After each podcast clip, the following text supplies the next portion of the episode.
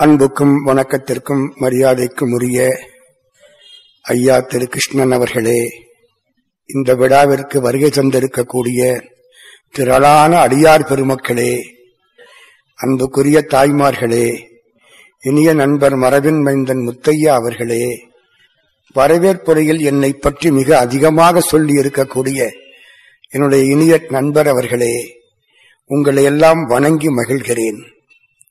கண்ணனும் அர்ஜுனனும் ஒருமுறை பேசிக் கொண்டு போனார்கள். கிருஷ்ண பரமாத்மா அர்ஜுனனை பார்த்து கேட்கிறார் அர்ஜுனா உலகத்திலே மிகச் சிறந்த பக்தன் யார்?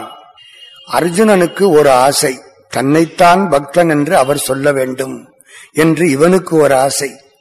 கண்ணா நீயே சொல்லிவிடு உலகத்தில் சிறந்த பக்தன் யார்? கிருஷ்ண பரமாத்மா அர்ஜுனா நீதான் பக்தன் என்று சொல்லப் போகிறார் என்று இவன் எதிர்பார்த்து கொண்டிருக்கிறான்.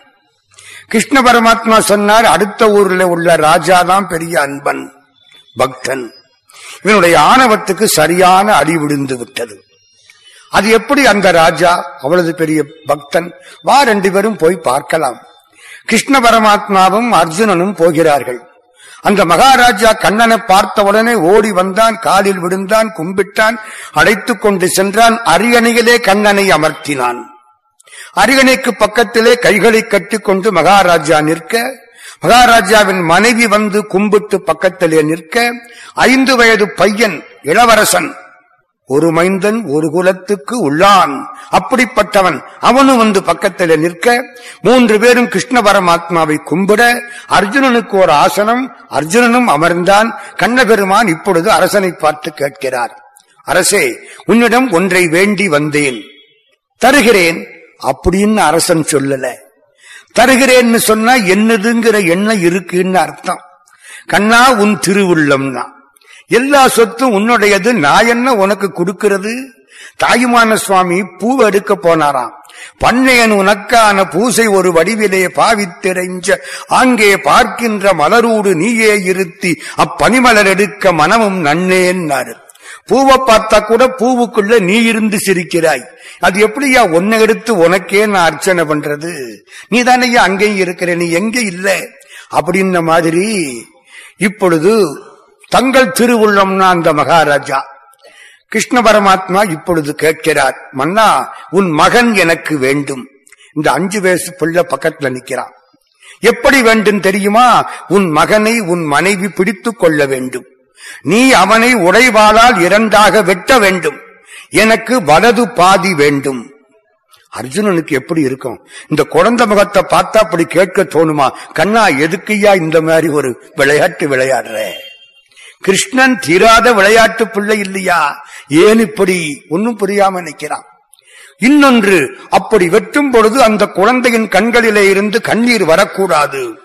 இது இன்னும் கடுமை.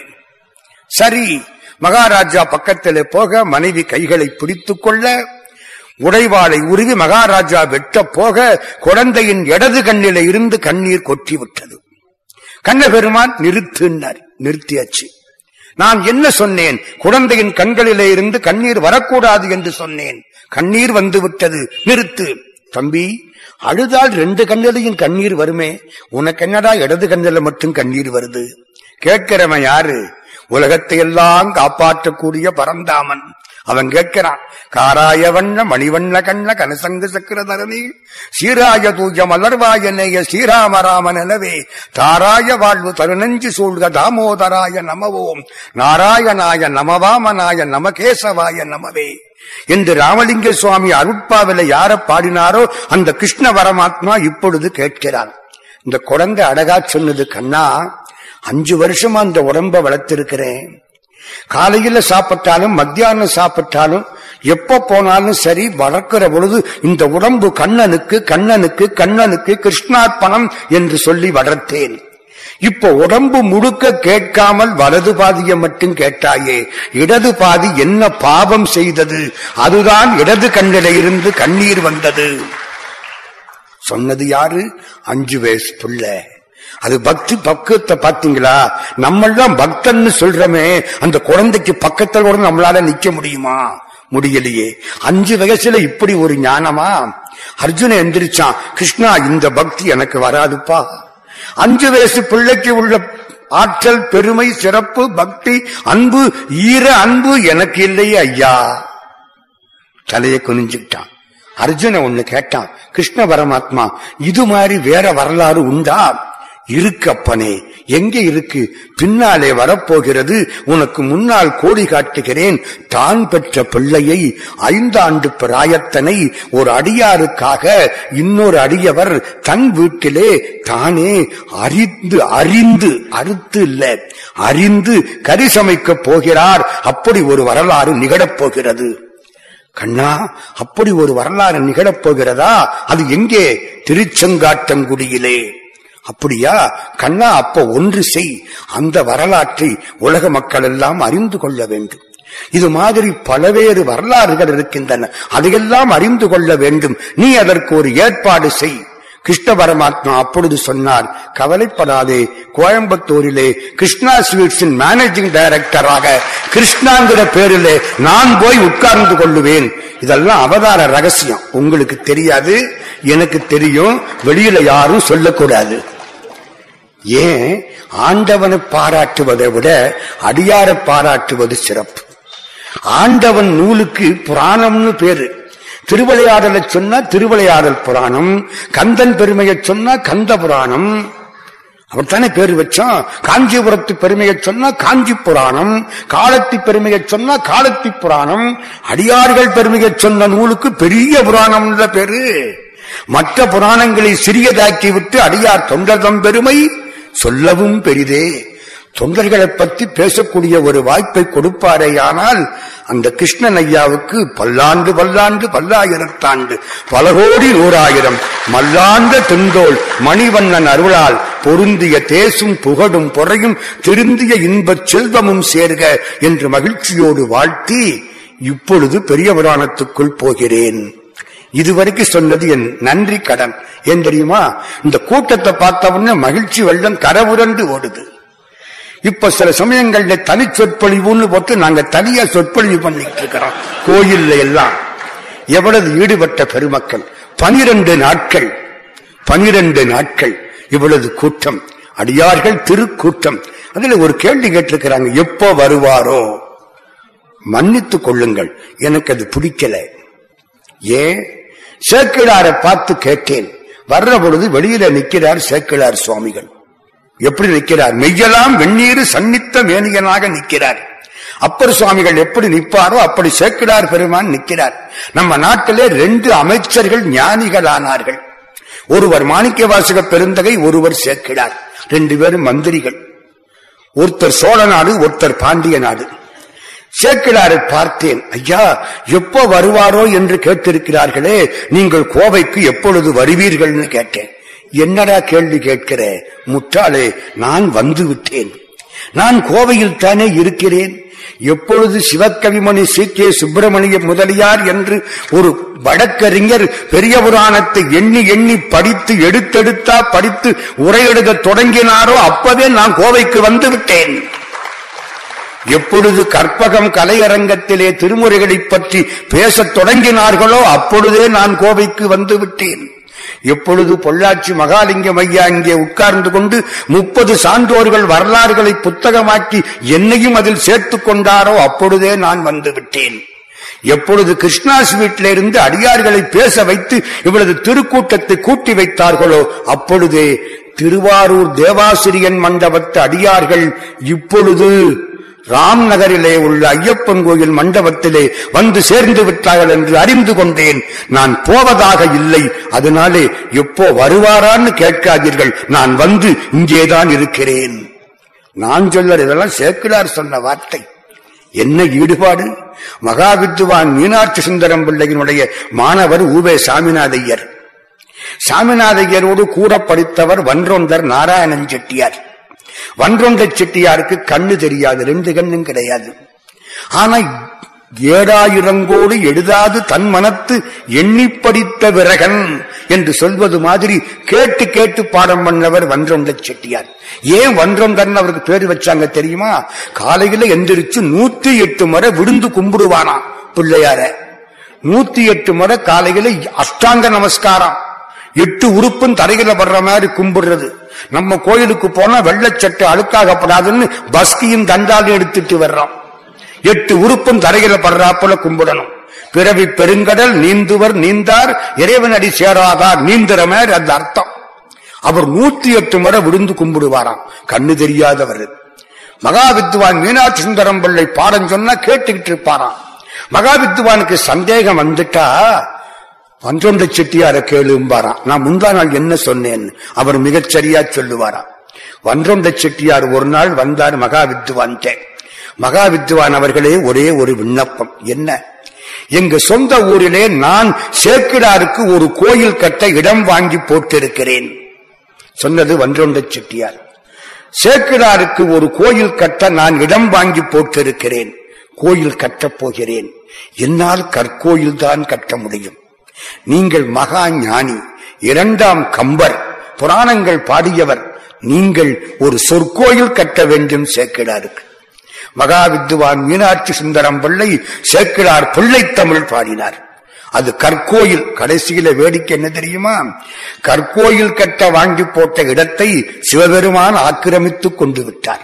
இப்போ அது சிவன் கோயிலாய் இருக்கிறது.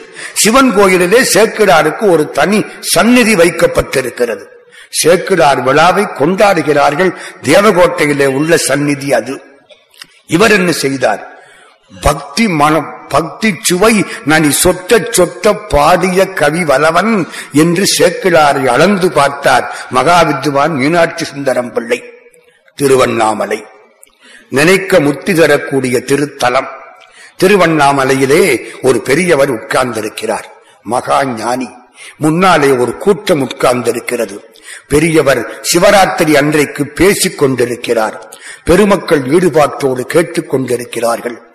சிவராத்திரி அன்னைக்கு இரவு முழுக்க முழிக்க வேண்டும். அதை விட முக்கியம் சிவ சிந்தனையோடு முழிக்க வேண்டும். அதான் ரொம்ப முக்கியம்.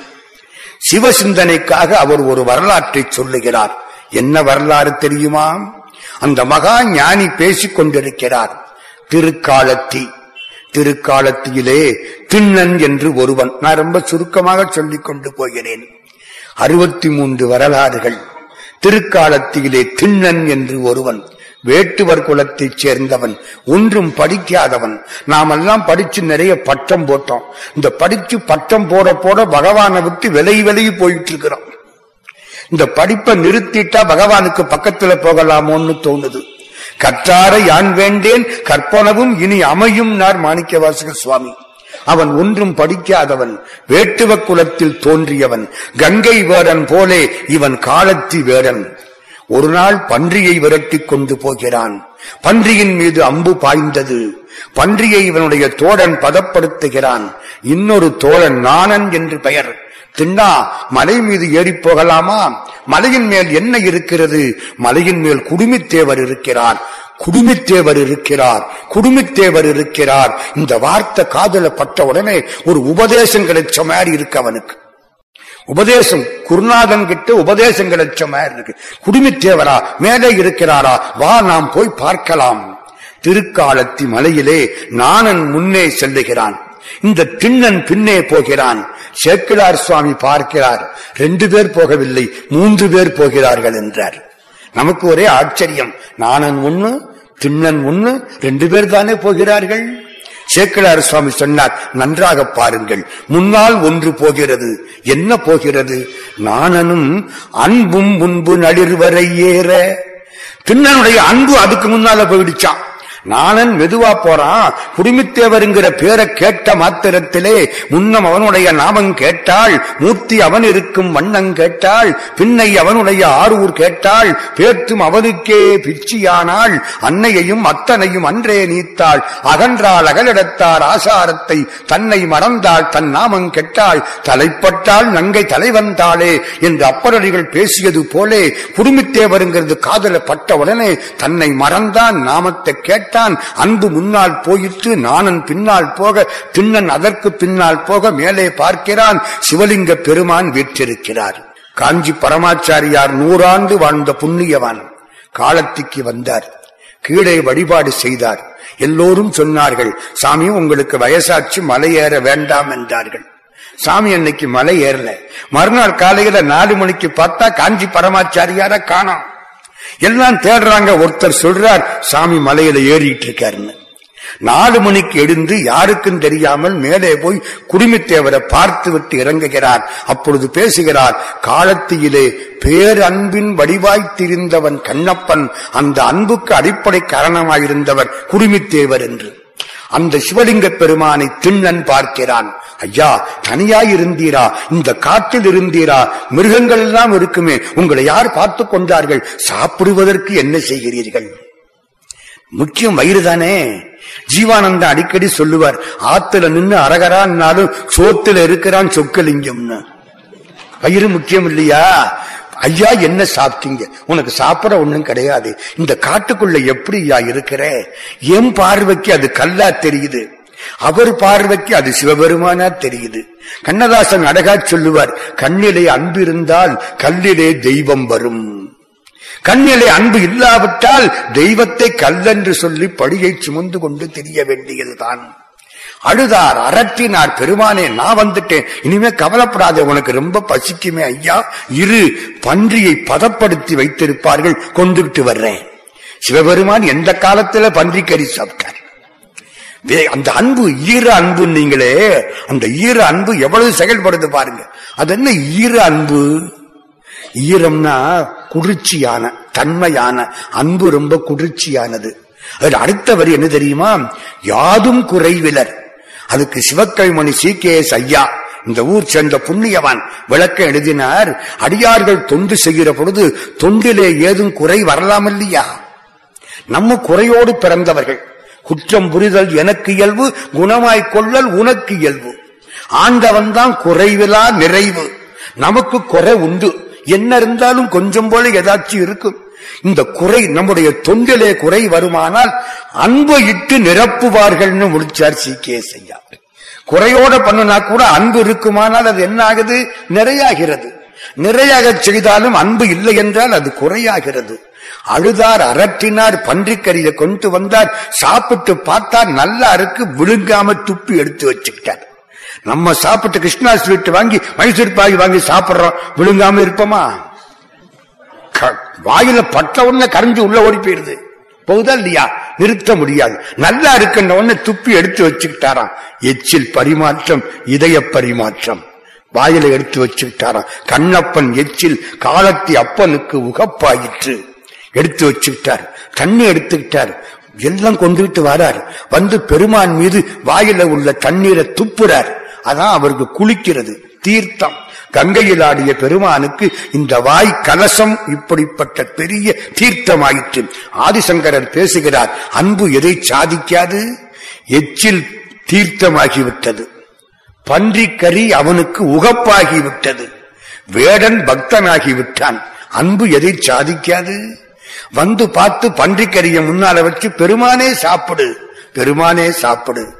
அவர் வேடிக்கை பார்த்துக்கிட்டு இருக்கார். இத்தனை வருஷமா ஒருத்தர் நமக்கு பன்றிக்கறி கொடுத்ததில்லப்பா நீதான் கொடுக்கிற. கடவுளோட பேசுங்க ரொம்ப சந்தோஷமா இருக்கும். மனுஷனோட பேசப்படாது. மனுஷங்கிட்ட போய் குறையெல்லாம் சொல்லப்படாது. மனுஷங்கிட்ட குறையெல்லாம் சொன்னா கேட்டுட்டு அந்த பக்கம் போய் வேணும்டா இவனுக்கு போயிடுவான். பகவான் கிட்ட போய் சொல்லுங்க என்ன வேணாலும் செஞ்சு கொடுப்பான். உனக்கு என்ன வேணும்னு சொல்லு காத்து கிடக்கிறான் கடவுள். போய் நில்லுங்க போதும். என்ன வேணும்? குறை சொன்னீங்கன்னா உடனே ஏற்பாடு பண்ணி கொடுக்கிறேன்னு பெருமான் சிரித்து கொண்டார். பார்த்தான். கொஞ்ச நேரம் இருந்தான். சாயந்தரம் வந்தது. காவல் காத்தான். மறுநாள் காலையில ஓடுறான். எதுக்கு? திரும்ப கொஞ்சம் பன்றிக்கறி கொண்டாடுறதுக்கு. அவருக்கு வேலை வழிக்கு பசிக்குமே. நம்ம என்னைக்காவது சிவபெருமானுக்கு பசிக்குமேன்னு நினைச்சோமா? நைவேத்தியம் பண்ணுனா கூட மூடிய முழுக்க திறக்காம கொஞ்சம் திறந்து கப்புன்னு மூடி போடுவான் ஆவி கூட அவருக்கு முழுக்க போகக்கூடாதுன்னு. அவர் என்ன சாப்பாட்டையா கேட்டாரு? அவர் அந்த ஆவி தாங்க கேட்டாரு. அதை கூட ஒழுங்கா கொடுக்காம மூடி நம்ம வீட்டுக்கு கொண்டு போயிடுறோம்.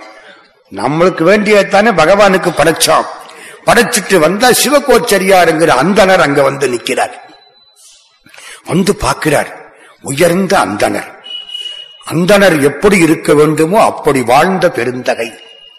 அவரு இரு அன்பினர் நீங்க மறந்துடப்படாது.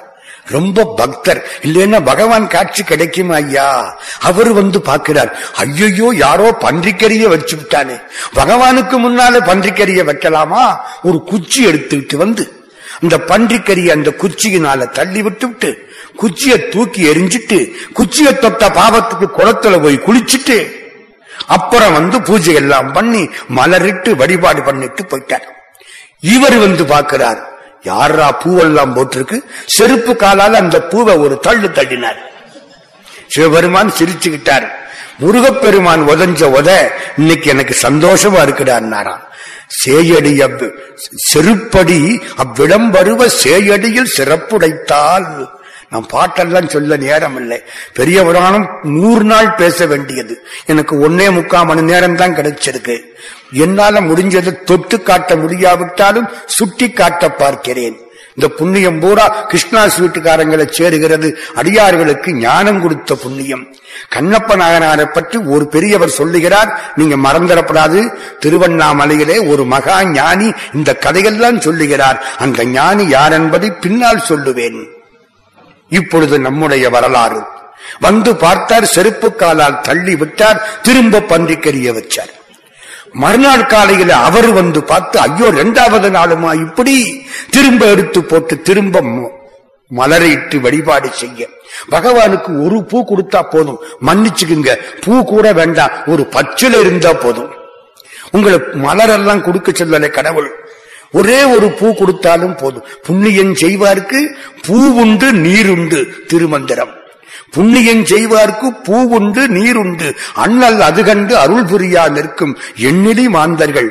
இல்ல எண்ணிலி பாவிகள். பார்த்தேன் எம்மான் இறைவனை நன்ன அறியாமல் நழுவுகின்றாரே. புண்ணியம் செய்தார்க்கு பூ உண்டு நீருண்டு. வச்சு கும்பிட்டு அவரு போக. இவர் வந்து திருப்பி பன்றிக்கறி வைக்க. ஒரு நாள் ரெண்டு நாள் மூணு நாள் நாலு நாள் அஞ்சு நாள் ஆச்சு. சிவகோச்சரியாருக்கு தாங்க முடியல.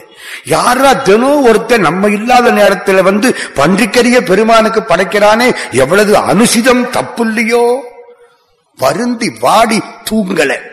அன்னைக்கு பெருமான் கருணையினாலே தூக்கம் வந்தது. தூக்கம் கடவுள் கொடுத்தாத்தான் வரும். மாத்திரையை போட்டா மயக்கம்தான் வரும். தூக்கம் வராது. தூங்குற பொழுது பகவான் திருவடியில தலை வச்சு படுத்திருக்கிறேன். சிவா ராமா கிருஷ்ணா சொல்லிட்டு படுங்க. தூக்கம் சுகமா வரும். எங்க படுத்திருக்கிறோம்? தலைகணையில இல்லை. சிவபெருமான் திருவடியில படுத்து கிடக்கிறோம் கிருஷ்ண பரமாத்மா திருவடியில படுத்து கிடக்கிறோம் உங்களுக்கு யாரு விருப்பமோ அதை பத்தி எனக்கு கவலை இல்லை. எல்லாம் ஒண்ணுதான். ஒரு பேரை சொல்லிட்டு கிருஷ்ணா சிவா படுத்துருங்க. நிம்மதியா தூக்கம் வரும் சுகமா தூக்கம் வரும். அதே மாதிரி சாப்பிடுற பொழுது சிவார்ப்பணம்னு சொல்லி சாப்பிட்டா பசியும் இருக்கும் சோறும் கிடைக்கும். ரொம்ப பேருக்கு சோறு கிடைக்குது பசி இல்லை. பால் இருக்கும் படம் இருக்கும் பசி இருக்காது. பஞ்சனையில் காற்று வரும் தூக்கம் வராதுன்னார் கண்ணதாசன். சில பேருக்கு பசி இருக்கு சோறு கிடைக்கல.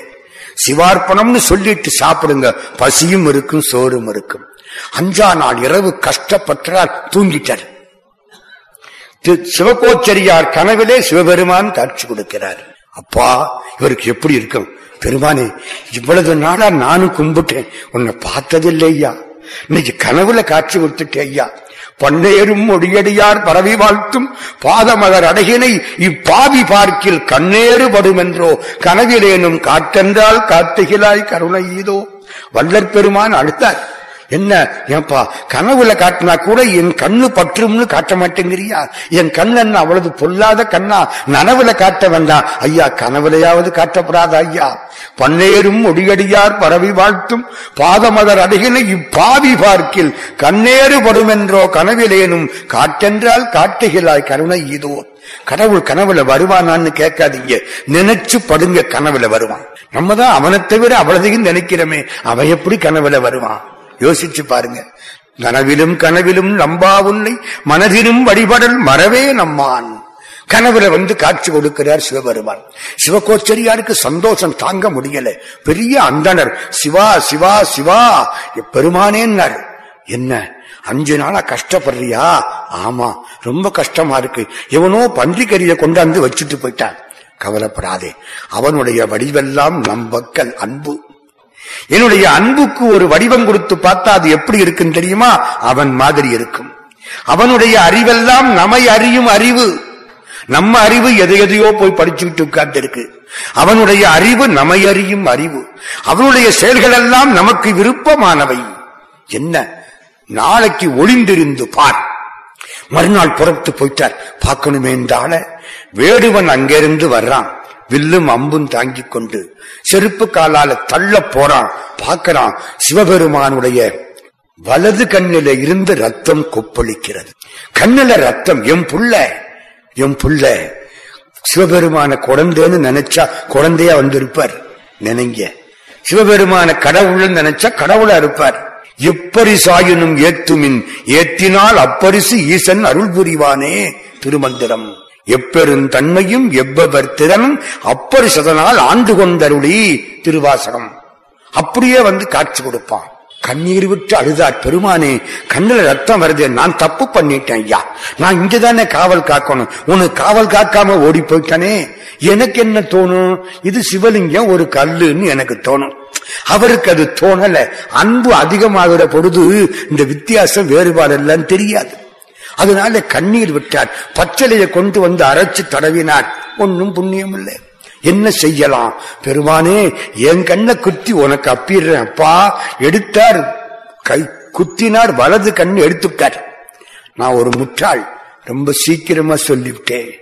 இந்த கண்ணை தோண்டி எடுக்கிறதுக்கு எவ்வளவு நேரம் செல்லும் பாத்தீங்களா ஒரு சின்ன ஒரு பூச்சி கண்ணில கடிச்சு விட்டா மூணு நாளைக்கு தேய்ச்சி என்ன பாடுபடுறோம் கண்ணு ரொம்ப முக்கியமான உறுப்பு. தசரதன் சொல்லுவான் கண்ணே வேண்டும் என்னனு மெய்ய கடவேன் என் உள்ளே ராவி வேண்டினும் இன்றைய உணதன்றோ பெண்ணே வன்மை கேகையன் மானே பெருவாயன் மண்ணே கொள்ளி மற்றையதொன்றும் மறை என்றான் என் கண்ணை வேணாலும் கேடு தர்ற ராமனை காத்துக்கு போய் சொல்லாதே.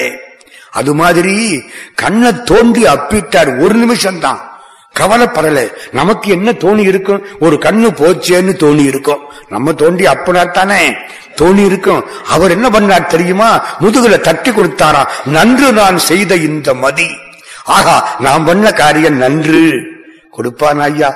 ஆறு நாளையில எவனாவது கண்ணை தோண்ட முடியுமா? ஆறே நாள் தான் மூலாதாரம் சுவாதிஷ்டானம் மணிபூரகம் அநாகதம் விசுத்தி ஆக்ஞைன்னு ஆறு ஆதாரம். ஆறாவது ஆதாரத்துக்கு வந்துட்டா நிறைவு வரப்போகுது. ஆறாம் நாள் இது அவ்வளவுதான். சஷ்டி அதுக்குத்தான் ஆறு நாள் வச்சது. ஆறாவது நாள். இதெல்லாம் என்னைக்கு ஆறாவது நாள்? கண்ணீர் விட்டது போச்சு நல்ல சந்தோஷம். ஆகா திரும்பி பார்க்கிறார். இடது கண்ணில் இருந்து ரத்தம் வருது. சிவபெருமான் ரொம்ப மோசமான ஆள் இல்லையா? பாவம் இல்லையா ஒருத்தன்? ஏன்? நம்ம பேராசிரியர் வரவேற்பர் சொன்னவர் கேட்கிறார். ஐயா கண்ணை தோண்ட வைக்கலாமா? இது ஈர அன்பா? பிள்ளைக்கறி வாங்கலாமா? இது ஈர அன்பா? ஆமாங்க அது ஈர அன்புதான். ஏன் தெரியுமா? குழந்தைக்கு தாய் ஒரு குழந்தைக்கு பால் பாயாசம் கொடுக்கிறா. ஒரு குழந்தைக்கு மருந்து கொடுக்கிறா. ஒரு குழந்தைய பட்டினிய போடுறா. சிக்குன்குனியா வந்துருச்சு பட்னி போட்டா. நான் என்ன பண்றது? ஒரு குழந்தைக்கு ஊசி போடுறா. ஒரு குழந்தை நல்லா இருக்கு பால் பாயாசம் கொடுக்கிறா. தாய்க்கு தெரியாதா? பால் ஊட்டும் தாய் இல்ல. பால் நினைந்தூட்டும் தாய் இல்ல. பால் நினைந்தூட்டும் தாயினும் சாலப்பறிந்தவன் பெருமான். ரெண்டு கருணை இங்க ஒன்னு அறக்கருணை இன்னொன்னு மரக்கருணை. மீனாட்சியை போய் மதுரையில கும்பிடுறேன். அவள் எனக்கு ஒன்றை காட்டுவாளையானால் அது அருளல். காட்டாமல் விடுவாளையானால் அது மறைத்தல். சில சமயத்திலே மறைப்பும் தேவை அருளும் தேவை. ஒவ்வொருத்தருக்கு ஒவ்வொரு ஒவ்வொரு மாதிரி. ஆன்மாவுக்கு தகுந்த மாதிரி கடவுள். அவர் சோதிக்கிறார்னு சத்தியமா சொல்லப்படாது. சிவபெருமான் சோதிக்கவே கிடையாது. ரொம்ப தப்பான வார்த்தை. மன்னிச்சுக்கிடுங்க. சோதனை இல்லை. அவருக்கு தெரியாதா? சோதிச்சா இவன் ஜெயிப்பானா மாட்டானான்னு? எங்க? உழுகுவார் உள்கிற்றெல்லாம் உடனிருந்து அருது என்று வெள்கினேன் வெள்கினானும் விலாவரச் சிரித்திட்டேனே. தொந்தரடி பொடியாழ்வார் சொன்னார் ஸ்ரீரங்கத்துல போய் சிரிச்சாராங்க ஏன் மனசுக்குள்ள இருக்கிறது போல உனக்கு தெரியாது ஐயா? ஏங்க இவர் இந்த மாதிரி ஒரு பரீட்சை வச்சா ஜெயிப்பாரா இல்லையான்னு சிவபெருமானுக்கு தெரியாதா? வந்துதான் தெரிஞ்சுக்கணுமா? இல்ல. ஏன்? தொண்டரை விளக்கம் காண்பான். இதான் சேர்க்கிறார் வார்த்தை. தொண்டர்கள் மறைவாய் செய்யக்கூடிய நல்ல காரியங்களை வெளிப்படுத்துவதற்காகத்தான் சிவபெருமான் வந்தாரே தவிர வேற ஒண்ணும் கிடையாது. பெரிய புராணம் என்பது என்ன? அடியார்கள் வரலாறா? இல்லை. ஆண்டவன் பெருமையா? இல்லை. அடியார்கள் விட்டு வாசற்படியிலே போய் நின்று கொண்டு நான் தான் ஆண்டவன் வந்திருக்கிறேன் உனக்கு என்ன செய்ய வேணும்? என்று கேட்டானே அந்த பெருமானுடைய சிறப்பை பேசிய நூல் பெரிய புராணம் வாசப்பள்ள போய் பெருமான் நிக்கிறது எங்கேயாவது பார்த்திருக்கிறீங்களா? அது ஒரு பக்கம் இருக்கட்டும். இந்த கண்ணில இருந்து ரத்தம் வந்தது. கவலைப்படல. எனக்கு ரெண்டு கண்ணு உனக்கு ரெண்டு கண்ணு. நல்ல வேளை சிவபெருமான் மூணு கண்ணோட நிக்காம இருந்தார். உட்கார்ந்திருந்தா என்ன ஆகிறது? இந்த கண்ணு தோன்ற போனார் இல்ல தரிக்கிலர் தேவதேவர் கையை பிடிச்சிட்டார். நில்லு கண்ணப்ப நில்லு கண்ணப்ப நில்லு கண்ணப்ப. திருவண்ணாமலையிலே ஒரு மகான் இந்த வரலாற்றை சொல்கிறார். நில்லு கண்ணப்ப நில்லு கண்ணப்ப நில்லு கண்ணப்ப புஸ்தகத்தை மூடி வச்சுட்டார். இனிமே என்னால சொல்ல முடியாது. பகவான் வந்து கைய பிடிச்சிட்டான். என்னால சொல்ல முடியாது. அருணாச்சல சிவ அருணாச்சல சிவ அருணாச்சல சிவ அருணாச்சலா அருணாசலம் என அகமே நினைப்பவர். அகத்தை வேறறுப்பாய் அருணாசலா. அப்படியே சமாதியில கந்தர் யார் தெரியுமா? பகவான் ரமணர். திருவண்ணாமலையிலே கண்ணப்ப நாயனார் வரலாற்றை சிவராத்திரி அன்னைக்கு சொல்லிட்டு நில்லு கண்ணப்ப அதுக்கு மேல என்னால சொல்ல முடியல ஐயா. ஊருக்கு நிறுத்திட்டார். எனக்கு பக்தி இல்லை. நான் முட்டாள். அதனால சொல்றேன். அவர் நிறுத்திட்டார். இதுக்கு மேல சொல்ல என்னால முடியல ஐயா. நாக்கு தழுதெழுக்கிறது. எப்போ கைய பிடிச்சுட்டானோ வந்து அதுக்கு மேல அந்த பக்தி அது பேச என்னால முடியல. சொன்னது யாரு? பகவான் ரமணருடைய வாழ்க்கை நிகழ்ச்சி. சரி கைய பிடிச்சிட்டார் நமக்கு ரெண்டு சந்தேகம் வருது. நமக்கு தான் தினம் சந்தேகம் வருமே. சந்தேகம் வந்தாத்தான் தெளிவுபடும் பிரசங்கத்தை கேட்டு சந்தேகம் வரலன்னா பேச்சு புரியலேன்னு அர்த்தம். சொல்றது புரிஞ்சில்ல சந்தேகம் வரணும். கல்லூரி பையனு சந்தேகம் உண்டான்னு கேட்டா புரியுது எந்திரிச்சு நிக்கிறான் ஒரே ஒரு சந்தேகம் சார். என்னடா சந்தேகம்? உங்களுக்கு கல்யாணம் ஆயிடுச்சா சாருங்கிற. நம்ம பாடம் நடத்துறதுக்கு அப்புறம். நடத்துறது புரிஞ்சில்ல அவனுக்கு சந்தேகம் வரணும். ரெண்டு சந்தேகம். ஒன்று ரொம்ப முக்கியமான சந்தேகம். முதல்ல வலது கண்ணுல ரத்தம் வந்தது. கண்ணை தோண்டி அப்பிட்டார். அப்ப சிவபெருமான் சும்மா தானே இருந்தாரு. அப்பவே பிடிக்க வேண்டியதானே இல்லு கண்ணப்போன்னு அப்பவே சொல்ல வேண்டியதானே பேசாம இருந்துட்டு இடது கண்ணில இருந்து ரத்தம் வர்ற பொழுது இந்த குழந்தை அதானுங்க அது எடுத்து அப்படி ஊன்ற போற பொழுது நிறுத்தி விட்டார் ஏன்? அதுல ஒரு அறிவை பாருங்க. இடது கண்ணுல உள்ள அந்த இடது கண்ணை தோண்டி அப்புற பொழுது ரெண்டு கண்ணும் போச்சுன்னா தெரியாதுல்ல. அதனால சிவபெருமானுடைய இடது கண்ணுல செருப்பு காலால மிதிச்சுக்கிட்டாராம் என்ன அறிவு பாருங்க. எடுத்து அப்படியே அப்பிடலாமல்ல கால் இருக்கிற இடத்த பார்த்து ரெண்டு கண்ணும் போனா என்ன தெரியும் நமக்கு? ரெண்டு கண்ணு இருக்கிற போதே தெரிய மாட்டேங்குது. டிவியே இருபத்தி நாலு மணி நேரமும் பார்த்த பையன் டாக்டர்கிட்ட போயிட்டான். டாக்டருடைய போர்டு அன்னைக்கு உடஞ்சு போச்சு. இந்த நம்பர்லாம் எழுதி போட்டு வச்சிருப்பார்ல அந்த போர்டு மத்தியானம் பன்னெண்டு மணி வெளியில கருப்பு அம்பாசிடர் கார் நிக்குது டாக்டர் காரு இவனை கூட்டிக்கிட்டு போய் இந்த நம்பரை படிக்க சொல்லலாம்னு கூட்டிக்கிட்டு போயிட்டாரு. இந்த கார்ல உள்ள நம்பரை படின்னாரு இப்படி பார்த்தான் என்னடா கார் எங்க நிக்குதுன்னா நம்ம கண்ணு அவ்வளவு சுத்தம். இருபத்தி நாலு மணி நேரம் டிவி பார்த்தா கண்ணு என்னத்துக்கு ஆகும்? அப்படித்தான் போகும். அது ஒரு பக்கம். இவருக்கு என்ன ஆச்சு தேவதேவர் ஊன் தருக்கினர் இப்போ கண்ணு இந்த கண்ணு எவ்வளவு தெளிவு பாருங்க. ஏற்பாடு பண்ணிட்டார். ஏன் சார் அப்பவே சும்மா இருந்தவர் இப்ப கைய பிடிச்சாரு? ஒண்ணு அது வலது கண்ணில வந்த கண்ணீர் ரத்தம் சென்னீர் இது இடது கண்ணு. வலது கண்ணு சிவபெருமானுக்கு உரியது. இடது கண்ணு அம்பாள் மீனாட்சிக்கு உரியது.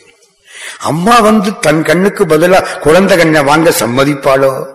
இந்த சிவபெருமான் மட்டும் சம்பதிக்கிறார். என்ன சார் நியாயம்? என்ன நியாயம்? அப்படின்னு கேட்கறீங்களா? இந்த சிவகோச்சரியாருக்கு இவன் அன்பை காட்டணுமே. இது ரொம்ப முக்கியமான இடம் சேர்க்கலார்ல நம்ம கோயிலுக்கு போறோம். எல்லாரும் என்ன மன்னிச்சுக்கணும். நான் சில விஷயங்கள் மனசார பேசுறவன். கோயிலுக்கு போறோம். இருபத்தி நாலு பிரகாரம் முப்பத்தாறு பிரகாரம் நூத்தி எட்டு பிரகாரம் விடாம வர்றோம். இந்த பிரகாரம் வர்ற பொழுது சிவபெருமான ஒரு நிமிஷமாவது நினைச்சமா? ஊரு கதையெல்லாம் நினைச்சுக்கிட்டு நூத்தி எட்டு பிரகாரம் வர்றதுக்கு வீட்டுல நிம்மதியா உட்கார்ந்து இருக்கலாம் பகவான் வந்து சடங்குகளுக்கு ஆட்பட மாட்டார். அன்புக்குத்தான் ஆட்படுவார். அன்பு செய்யுங்கள். எதுவுமே வேண்டாம். பகவான் ராமகிருஷ்ணர் சொன்னார் கோயிலுக்குள்ள போன உடனே சிவா கிருஷ்ணான்னு உடனே எவன் கண்ணுல கண்ணீர் வருதோ அவனுக்கு எந்த சாதனையும் தேவையில்லைன்னார் அந்த அன்பு வரணுமே. வரமாட்டேங்குது. குத்துனா கூட கண்ணுல கண்ணீர் வரமாட்டேங்குது. முந்தியெல்லாம் வெங்காயம் உரிச்ச போதாவது கண்ணீர் வந்துச்சு. இப்ப வெங்காயம் கெட்டு போச்சு அதுவும் வரமாட்டேங்குது. எப்பத்தான் வரப்போகுது? யானையை போய் என் நெஞ்சும் போய் என் அன்பும் போய் ஆனால் வினையேன் அழுதால் உன்னை பெறலாமே வரமாட்டேங்குதே. சிவபெருமான் திருக்கோச்ச சிவக்கோச்சரியாருக்கு காட்டுவதற்கு இந்த காட்சி. இதை விட நயம். முதல்ல சிவபெருமான் அவர் கண்ணால தானே இவரை பார்த்தாரு. வலது கண்ணை தோண்டி அப்புற பொழுது சிவபெருமான் தன் கண்ணால் திண்ணனை பார்த்தார். இந்த இடது கண்ணை தோண்டி அப்புற பொழுது திண்ணன் கொடுத்த கண்ணில் இப்ப வலது கண்ணா இருக்கு. இதை வச்சுல பாக்குறாரு அவன் கண்ணால் பார்க்கும் பொழுதுதான் அவன் அன்பை முழுக்க அளக்க முடிந்தது. என் கண்ணால் பார்த்த பொழுது கூட அளக்க முடியவில்லை. சிவகோச்சரியாரே அவன் அன்பை அளப்பதற்கு உன் கண்ணும் போதாது என் கண்ணும் போதாது. அவன் அருளே கண்ணாகக் காணினல்லால் இப்படி என் இந்நிறத்தன் இவ்வண்ணத்தன் இவன் இறைவன் என்றெழுதி காத்தோனாதே. அப்படி சுவாமிகள் தேவாரம்.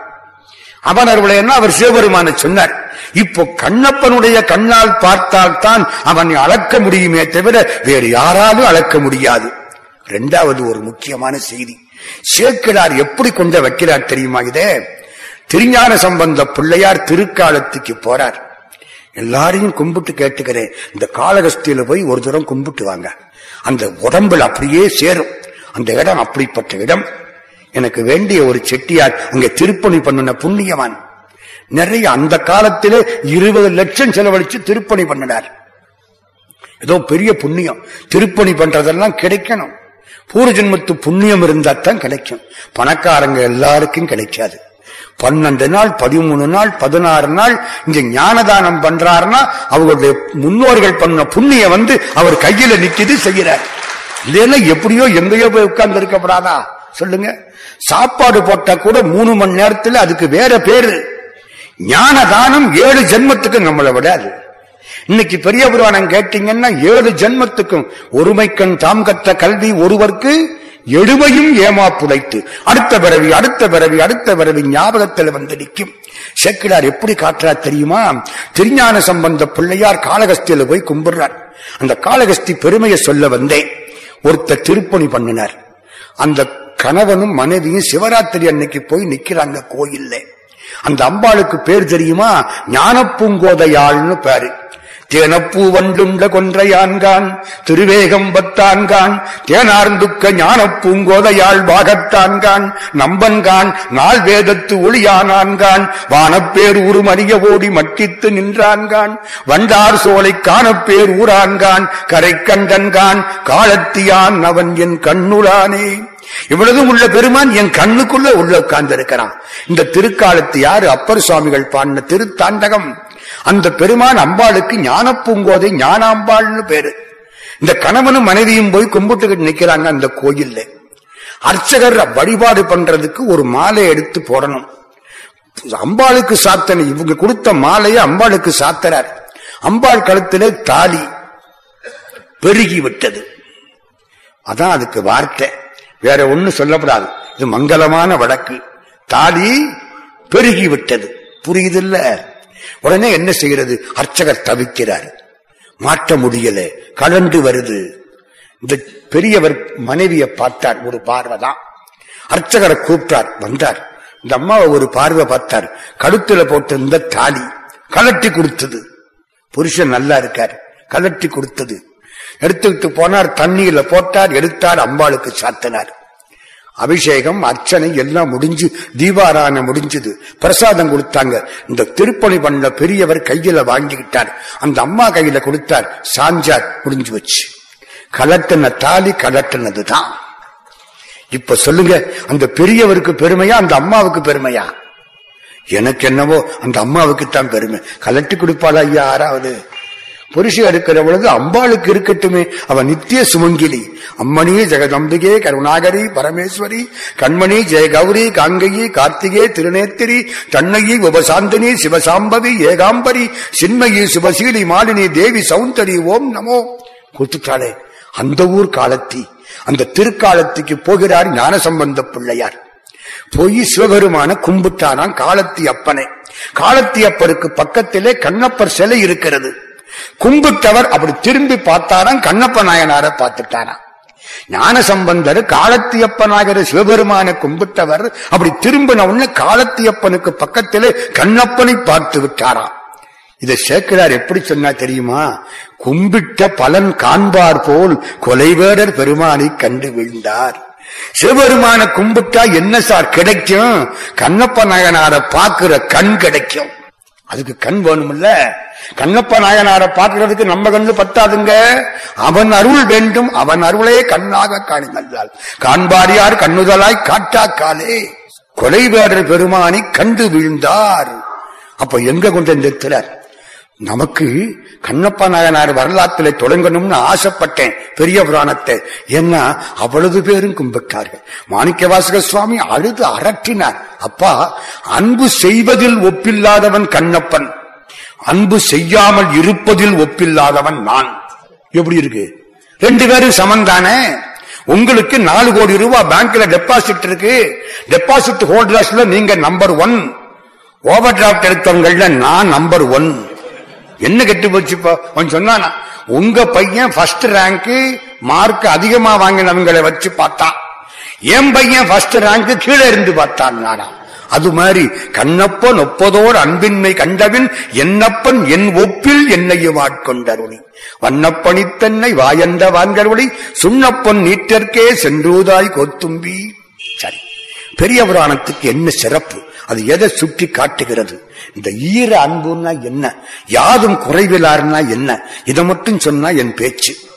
ஈர அன்பு ஈர அன்பு எதை சாதிக்கும்? எதை வேண்டுமானாலும் சாதிக்கும். இது மாதிரி ஒரு பெருந்திருக்கூட்டம் சுந்தரமூர்த்தி சுவாமிகள் பார்க்கிறார் திருவாரூர். ஒன்று சொல்ல வேண்டும். கந்தபுராணம் வடமொழியில இருந்து தமிழுக்கு வந்தது.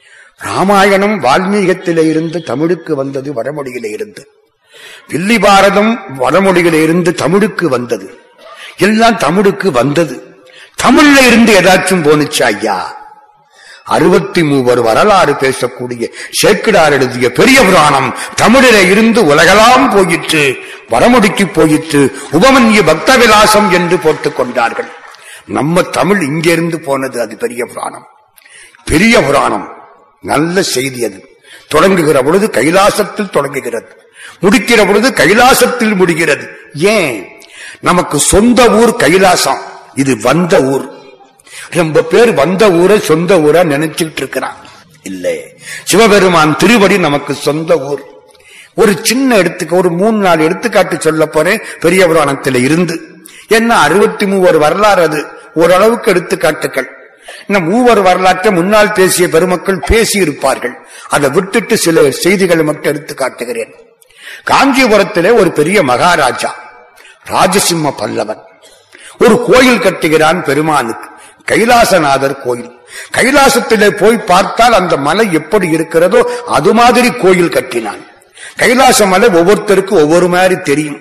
நான் சென்ற ஆண்டு கைலாசம் போய் பார்த்துட்டு வந்தேன். ரொம்ப பேராசை. 54 நாலு கிலோமீட்டர் பரிக்கிரமா பண்ணி மூணு நாள் சுத்திட்டு மகிழ்ச்சியோட வந்தோம்.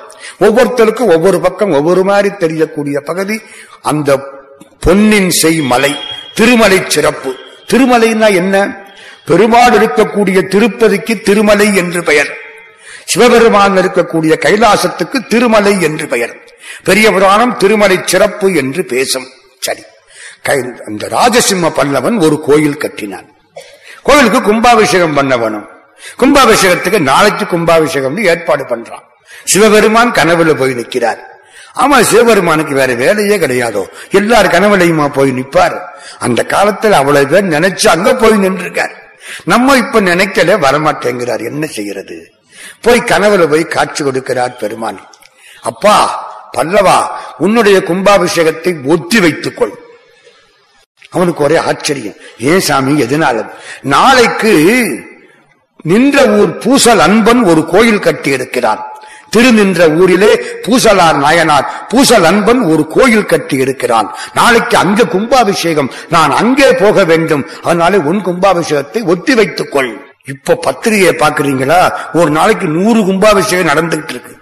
சிவபெருமான் எல்லாத்தையும் தானே அட்டன் பண்றாரு? ஆம்னி பொட்டன்ட் ஆம்னி பிரசன்ட் அவருக்கு என்னங்க? அங்கிங்கனாதபடி எங்கும் பிரகாசமாய் ஆனந்த பூர்த்தியாகி இருக்கக்கூடிய பெருமான் எல்லா கும்பாசத்துக்கும் போக வேண்டியதானே? ஏன் இப்படி செஞ்சாரு? அதான கேள்வி. கனவுல வந்து சொல்றார் உன் கும்பாபிஷேகத்தை ஒத்தி வச்சுக்கையா? இவருக்கு ஆச்சரியம். நம்ம நாட்டுல நமக்கு தெரியாம யாருக்கா கோயில் கட்டி இருக்கிறா திருநின்ற ஊருக்கு மகாராஜா ஓடி வந்து பார்க்கிறார் கோயிலை இங்கான ஒன்னத்தை இங்கான? ஊரு தான் இருக்கு. என்னடா சிவபெருமான் பொய் சொல்ல மாட்டாரே? புலவர்களோட பழகி பழகி ஒருவேளை அவரும் பொய் சொல்ல ஆரம்பிச்சுட்டாரோ? பொய் பிறந்தது புலவர் நாவிலேன்னு பாருங்க. ஒருவேளை அப்படி ஆயிடுச்சோ? மாட்டாரே. என்ன ஆச்சரியமா இருக்கே. பொய்யடிமை இல்லாத புலவர்களுக்கு தலைவர் இல்லையா? வந்து பாக்குறார் உன்னத்தையும் காணும். ஏங்க இந்த ஊர்ல பூசலார்னு ஒருத்தர் இருக்காரோ? தான் ஒரு ஓரத்துல ஒருத்தர் உட்கார்ந்து இருக்காரு பாருங்க. அவர் தான் பூசலார்னாங்க. அங்க போய் பார்த்தா ஒரு ஆளு தியானத்துல உட்கார்ந்து இருக்காரு பக்கத்துல வந்தா மகாராஜா. கும்பிட்டு நிக்கிறான். அது இல்லைங்க காலம். ஞானி தான் முக்கியம். மகாராஜா முக்கியம் இல்லை நம்ம காலமா இருந்தா மகாராஜா வந்தா ஞானிய கிளப்பி விட்டுருவாங்க. அவனுக்கு முன்னால படைய பரிவாரம் பட்டாளம் வரும்ல இது பழைய காலம். பட்னத்து சாமி சுடுகாட்டுல படுத்து கிடந்தாரா மகாராஜா வந்து நிக்கிறான். சிரிக்கிறான் செட்டியாரே நீ கோடீஸ்வரன். உங்ககிட்ட தான் நான் பணம் கடன் கேட்டா வாங்கிட்டு வருவேன். நீ போய் இப்படி படுத்து கிடக்குறிய உனக்கு என்ன லாபம்னு? பட்னத்தை சிரிச்சானா நீ நிக்கிறேன் நான் படுத்து கிடக்கிறேன் இதாண்டா லாபம்னாராம் இல்லாட்டி ராஜாவை கண்டா எந்திரிச்சு இல்லைங்க நிக்கணும். சன்னியாசிக்கு என்ன அவன் தான் பெரியவன். துறவிக்கு வேந்தன் துரும்பு. அப்படி உட்கார்ந்து இருக்கிறத பார்த்துட்டார். பேசாம நிக்கிறார். ஒரு மணி நேரத்துக்கு அப்புறம் அவர் கண்ணை முழிக்கிறார். இதெல்லாம் கொஞ்சம் கற்பனை பண்ணி பார்க்கணும். வந்தாரா கும்பிட்டார். சாமி நீங்க ஒரு கோயில் கட்டி இருக்கிறீங்களா? அந்த கோயில்ல கும்பாபிஷேகமா? சிவபெருமான் சொன்னார். கண்ணீர் கொட்டிருச்சு. பெருமானே நான் கட்டின கோயில் எனக்கு தெரியும் உனக்கு தெரியும். ஏன்? பூசலார் நாயனாருக்கு பொருள் வசதி கிடையாது. கோயில் கட்டணும்னு ஆசை மட்டும் இருக்கு. சிவபெருமானுக்கு கோயில் கட்டணும். கோயில் என்ன சாதாரணப்பட்ட காரியமா? என்னடா செய்யலான்னு பார்த்தாராம். உட்கார்ந்துட்டார் காலையில மனசுல கோயில் கட்டுறது. மனசுல கோயில்னா எப்படிங்கிறீங்க? கோயில்ல அஸ்திவாரம் போடுறதுக்கு மூணு நாள் உண்மையில ஆகும்னா இவர் மூணு நாள் அப்படியே உட்கார்ந்து இருப்பார் நம்மளா இருந்தா இப்படி கண்ணை மூடிக்கிட்டு கீழே ஒரு அஸ்திவாரம் விநாயகப் பெருமான் அங்கே முருகப்பெருமான் இங்கே நந்தியம் பெருமான் இங்கே சிவபெருமான் அங்கே அம்பாள் அங்கே சண்டீசர் இங்கே ஒரு பிரகாரம் கோயில் கட்டி முடிச்சு விட்டோம் நம்ம எவ்வளவு சீக்கிரம் பண்ணி முடிச்சு விட்டோம் அவர் என்ன செய்வாரா? நிருந்து அஸ்திவாரம் போட அஞ்சு நாள் ஆனா அஞ்சு நாளும் சிவா சிவா சிவா சிவான்னு அஸ்திவாரம். எங்க சார் சேக்கலார்ல சொல்லி இருக்கு அப்படிங்கிறீங்களா? நின்ற ஊர் பூசல் அன்பன் நெடிது நாள் நினைந்து செய்த கோயில். நெடிது நாள் நினைந்து நினைக்கிறதுக்கு நேரம் ஐயா. அவ்வளவு காலம். கோயில் கட்ட அஞ்சு வருஷம் ஆகும்னா அஞ்சு வருஷம் உட்கார்ந்து சிவா சிவா சிவான்னு கோயில் கட்டியிருக்கார். எப்படி? எனக்கு தெரியும் அவனுக்கு தெரியும். நான் கும்பாபிஷேகம் நாளைக்கு வச்சது எனக்கு அவனுக்கு தான் ஐயா தெரியும். உங்ககிட்ட வந்து சொல்லி இருக்கிறானே பகவானே இது மனசுல கட்டின கோயில். கையெடுத்து கும்பிட்டான் பல்லவன். உள்ளம் பெருங்கோயில் உன்னுடம்பு ஆலயம். வள்ளல் பிரானார்க்கு வாய் கோபுர வாசல். தெள்ளத் தெளிந்தார்க்கு ஜீவன் சிவலிங்கம். கள்ள புலனைந்தும் காலா மணிவிளக்கே திருமந்திரம். உள்ளம் பெருங்கோயில் ஊனுடம்பு ஆலயம். உடம்பு ஆலயம் உள்ள வந்து கர்ப்பக்கரகம். பெருங்கோயில்னா கருவறைன்னு அர்த்தம். அவ்வளவுதான். மனசுல வச்சு கும்பிட்டார். ஆச்சரியம். ஏன் தெரியுமா? இப்ப நான் ரெண்டு கேள்வி கேட்கிறேன். அப்பத்தானே புரியும். முதல் கேள்வி. சிவபெருமான் இவர் கனவுல வந்து யாரு கனவுல? நின்ற ஊர் பூசலார் நாயனார் கனவுல வந்து உன் கும்பாபிஷேகத்தை ஒத்தி வச்சுக்கோன்னு சொன்னா என்ன? ஏன் அங்க போய் சொன்னார் ராஜாட்டு? முதல் கேள்வி. ஏன் சொன்னார் தெரியுமா? தூங்கினாத்தானே கனவு வரும். ராஜா வேலைக்கு ஆட்களை விட்டு விட்டு நிம்மதியா தூங்கினான் கோயில் கட்டுற பொழுது.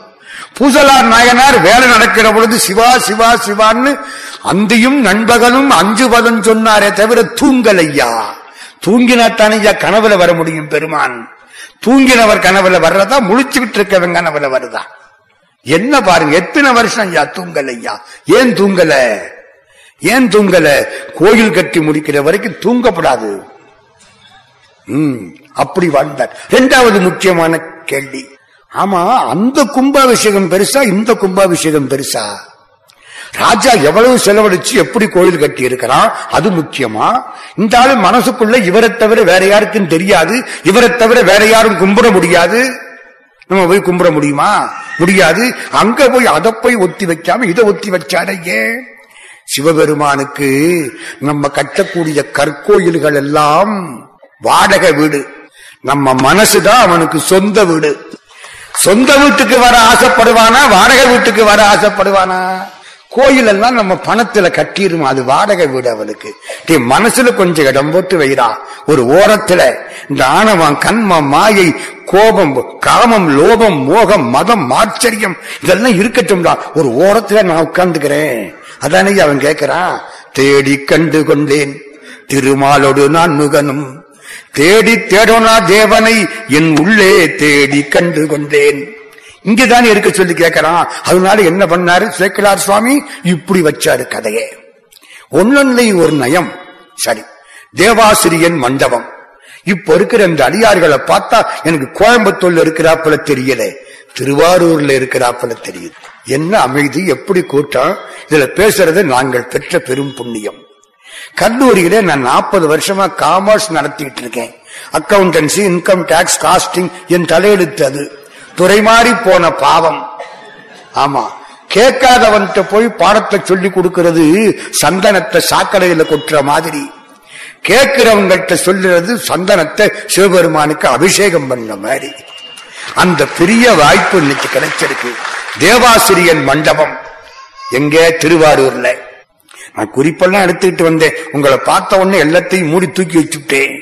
சிவபெருமான் என்ன கொடுக்கிறாரோ அதான் இன்னைக்கு பேச்சு. ஈர அன்பு எங்கெங்க வருதோ அது அவன் திருவுள்ளம். அவ்வளவுதான். பேச வைக்கிறது அவன் தானே எனதுரை தனதுரையாக ஒற்றை வெள்ளேறு உகந்து ஏறிய ஒருவனால் ஞான சம்பந்த பிள்ளையார். நான் உரைக்கும் வார்த்தையெல்லாம் நாயகன் தன் வார்த்தையினார். வள்ளற் பெருமான். அவ்வளவுதான். திருவாரூர் தேவாசிரியன் மண்டபம். மண்டபத்திலே அடியார்கள் கூடியிருக்கிறார்கள். விரண்மிண்டர் என்று ஒரு மலையாளத்துக்காரர் இறங்கி பேசுறவர் வெளியே நிற்கிறார். சுந்தரமூர்த்தி சுவாமிகள் அந்த ஓரமா அப்படி ஒதுங்கி வரார். ஏன் ஒதுங்கி வரார்? அடியார்களை கும்பிடக்கூடாதுன்னா? இல்லே ரொம்ப பெரியவங்க. நம்ம அந்த பக்கம் போறதுக்கு நமக்கு தகுதி இல்லை. ஒதுங்கி வர்றார். நம்ம சில சமயம் அப்படி போறோம் இல்ல ரொம்ப பெரியவங்க போயிட்டா நம்ம கிட்ட போக கூடாதுன்னு ஒதுங்கி போறது மாதிரி. அவரு பார்த்தார் விரன் மிந்தர் அடியார்களை கும்பிடாம போறானே அது யாருன்னு கேட்டாராம். பக்கத்துல உள்ளவர் சொன்னானா அவர் நம்பி ஆரூரர் சுந்தரமூர்த்திங்கிற பேரு எங்கேயுமே யாரும் அவருக்கு ஏன் வச்சாங்கன்னு தெரியல. சுந்தரமூர்த்திங்கிற பேரு நம்ம தான் சொல்லிட்டு இருக்கிறோம். நம்பி ஆரூரர் தான் அவங்க அப்பா அம்மா வச்ச பேரு. சுந்தரர் பழைய பேரு ஆலா சுந்தரர். அந்த பேரை வச்சுக்கிட்ட நம்மளும் சேர்த்து அவ்வளவுதான். நம்பி ஆரூரர் அப்படியா? அடியார்களை கும்பிடாம போறாரே? அடியார்களை கும்பிட்டுத்தானே ஆண்டவங்கிட்ட போகணும்? எங்க இது சரியா? ரொம்ப சரி. கோயம்புத்தூர்ல ஒரு ஆளு பசுமாட்டை கண்ணுக்குட்டி ரெண்டையும் இழுத்துக்கிட்டு போறார். கோயம்புத்தூர்ல இருந்து பொள்ளாச்சி நோக்கி போகணும் அவரு. பசுமாடு பொள்ளாச்சி பக்கம் வராம எதிர்த்த திசையில போகுது இழுக்குது. இவர் பொள்ளாச்சி பக்கம் இழுக்க பசுமாடு வேற ஒரு பக்கம் இழுக்க கண்ணாமூச்சி ஆடிக்கிட்டு இருக்காங்க. ஒரு பெரியவர் வந்தார். இப்ப உங்களுக்கு என்னையா வேணும்? பொள்ளாச்சிக்கு இந்த பசுமாட்டை ஓட்டிக்கிட்டு போகணும். அவ்வளவுதானே. கைத்த விடு. கைத்த விட்டா அது வேற பக்கம் உள்ள போயிடும். விடியா விட்டார். அது எதிர்பக்கத்துல ஓட ஆரம்பிச்சது மாடு. இந்த சொன்னவர் என்ன பண்ணா தெரியுமா? கண்ணு குட்டிய கையில தூக்கிட்டாரு. பொள்ளாச்சியை நோக்கி போக ஆரம்பிச்சாரு. போன பசு திரும்பி பார்த்தது. கண்ணுக்குட்டிய காணாம். பின்னாலே வர ஆரம்பிச்சிருச்சு. கன்றுக்குட்டி போற வழியிலே பசு போவது போலே அடியார்கள் சொல்கிற வழியிலே ஆண்டவன் போகிறான். நான் சொல்லல அப்பர் சுவாமி திருவையாற்றல சொன்னார். மாதர் விரை கண்ணி யானை மலையான் மகளோடும் பாடி போதோடு நீர் சுமந்தேத்தி புகுவார் அவர் பின் புகுவேன். அடியார்கள் முன்னால போக நான் பின்னால போறேன். அவ்வளவுதான் சார். ஒதுங்கி போனது என்ன? எதுக்காக? ஒரு மரியாதைக்கு. யார் இவர்? அடியார்களை கும்பிடாம போறாரே இவர் யார்? நம்பியார் ஊரர். அப்படியா? அடியார்களை கும்பிடாமல் ஆண்டவன்பால் செல்வாரே ஆனால் இவர் புறகுன்னாராம். புறகுன்னா என்ன? ஒதுக்கி வைக்கப்பட வேண்டியவன் உங்களை கிராமத்தை விட்டு ஒதுக்கிட்டேங்கிறான் பாருங்க. தண்ணீர் வெந்நீர் புழங்க கூடாதுங்கிறான் பாருங்க. அது மாதிரி ஒதுக்கி வச்சிரு. அவர் சொன்னாராம் இவர் சாதாரணப்பட்ட ஆள் இல்ல. இவர் என் தோழர்னு சிவபெருமான் சொல்லி இருக்கிறாரு சிவபெருமான் என் தோழர்னு இவர் சொல்லல. இவர் என் தோழர்னு சிவபெருமான் சொல்லி இருக்காரு அது முக்கியம் இல்லையா? எனக்கு ஜனாதிபதியை தெரியும்னா அது பெரிய காரியம் அல்ல. ஜனாதிபதிக்கு என்ன தெரியும்னா அது பெரிய காரியம் இல்லையா? சிவபெருமான் இவரை பார்த்து தோழன்னு சொல்லி இருக்காரு அப்படியா? சிவபெருமான் சொன்னாரா? அப்போ சிவபெருமானும் புறகுன்னாரா அவர்? என்ன மனுஷன் பாருங்க. எவ்வளவு வேகம். அவரையும் தள்ளி வை. சுந்தரமூர்த்தி சுவாமி உள்ள போய் சிவபெருமான கும்பிட்டாராம். சுந்தரா என்ன காரியம் பண்ணனே? உன்னையும் தள்ளி என்னையும் தள்ளிட்டாங்கப்பா. அவனோட பேசுங்க சார். சந்தோஷமா இருக்கும் கொஞ்சம் பேசி பாருங்களே. பகவான் பேசுவான். நீங்க பேசுனா அவன் சத்தியமா பேசுவான். உங்க மனசுக்கு அது தெரியும். இதெல்லாம் நான் டெஸ்ட் டியூப்ல போட்டு அளந்து காட்ட முடியாது. Realisation that's all God realisation அறிவுக்கு அப்பாற்பட்டவன். தத்துவத்துள்ளே அடங்காண்டி பர தத்துவம் அன்றி துடங்காண்டி. அப்படிப்பட்ட பெருமான். சுந்தரா உன்னையும் தள்ளி என்னையும் தள்ளிட்டாங்களே ஐயா. என்ன சொல்றீங்க? டே புறகுன்னு சொல்லி விட்டாங்க உனக்கு தெரியலையா? அவர் பேசுறார். இப்ப நான் என்ன செய்யணும்? முதல்ல அவங்கள பாடு அப்புறம் நம்மள பாடு. அன்னைக்கு இவர் தானே பாடச் சொன்னவர். சுந்தரமூர்த்தி சுவாமிகள ஒரு கல்யாணத்தை கெடுத்து கூட்டிட்டு போய் நம்மை பாடுன்னாராம் அது எப்படி பாடுனார் தெரியுமா? சேக்கலார் வாக்கு அருமையான பாட்டு. மற்ற நீ வன்மை பேசி வன்றொன்றன் என்னும் நாமம் பெற்றனை நமக்கும் அன்பில் பெருகிய சிறப்பின் மிக்க அர்ச்சனை பாட்டே ஆகும். ஆதலால் மண்மேல் நம்மை சொற்றமிழ் பாடுகின்றார் தூமரை பாடும் வாயார் வேதங்கள் அவரை பாடுகின்றன. அவர் நீ என்னை தமிழால் பாடு. அர்ச்சனை என்பது தமிழ் பாட்டுத்தான். தமிழால் பாடு தமிழால் பாடுன்னு கேட்டாராம். குன்றக்குடி அடிகளார் பெரியவர் சொல்லுவார் எவ்வளவு காலம் தமிழ் கேட்காமல் தவித்திருந்தால் தமிழால் பாடுன்னு கேட்டு தமிழ் வாங்கியிருப்பாரு எப்படியாவது தமிழால் பாடு.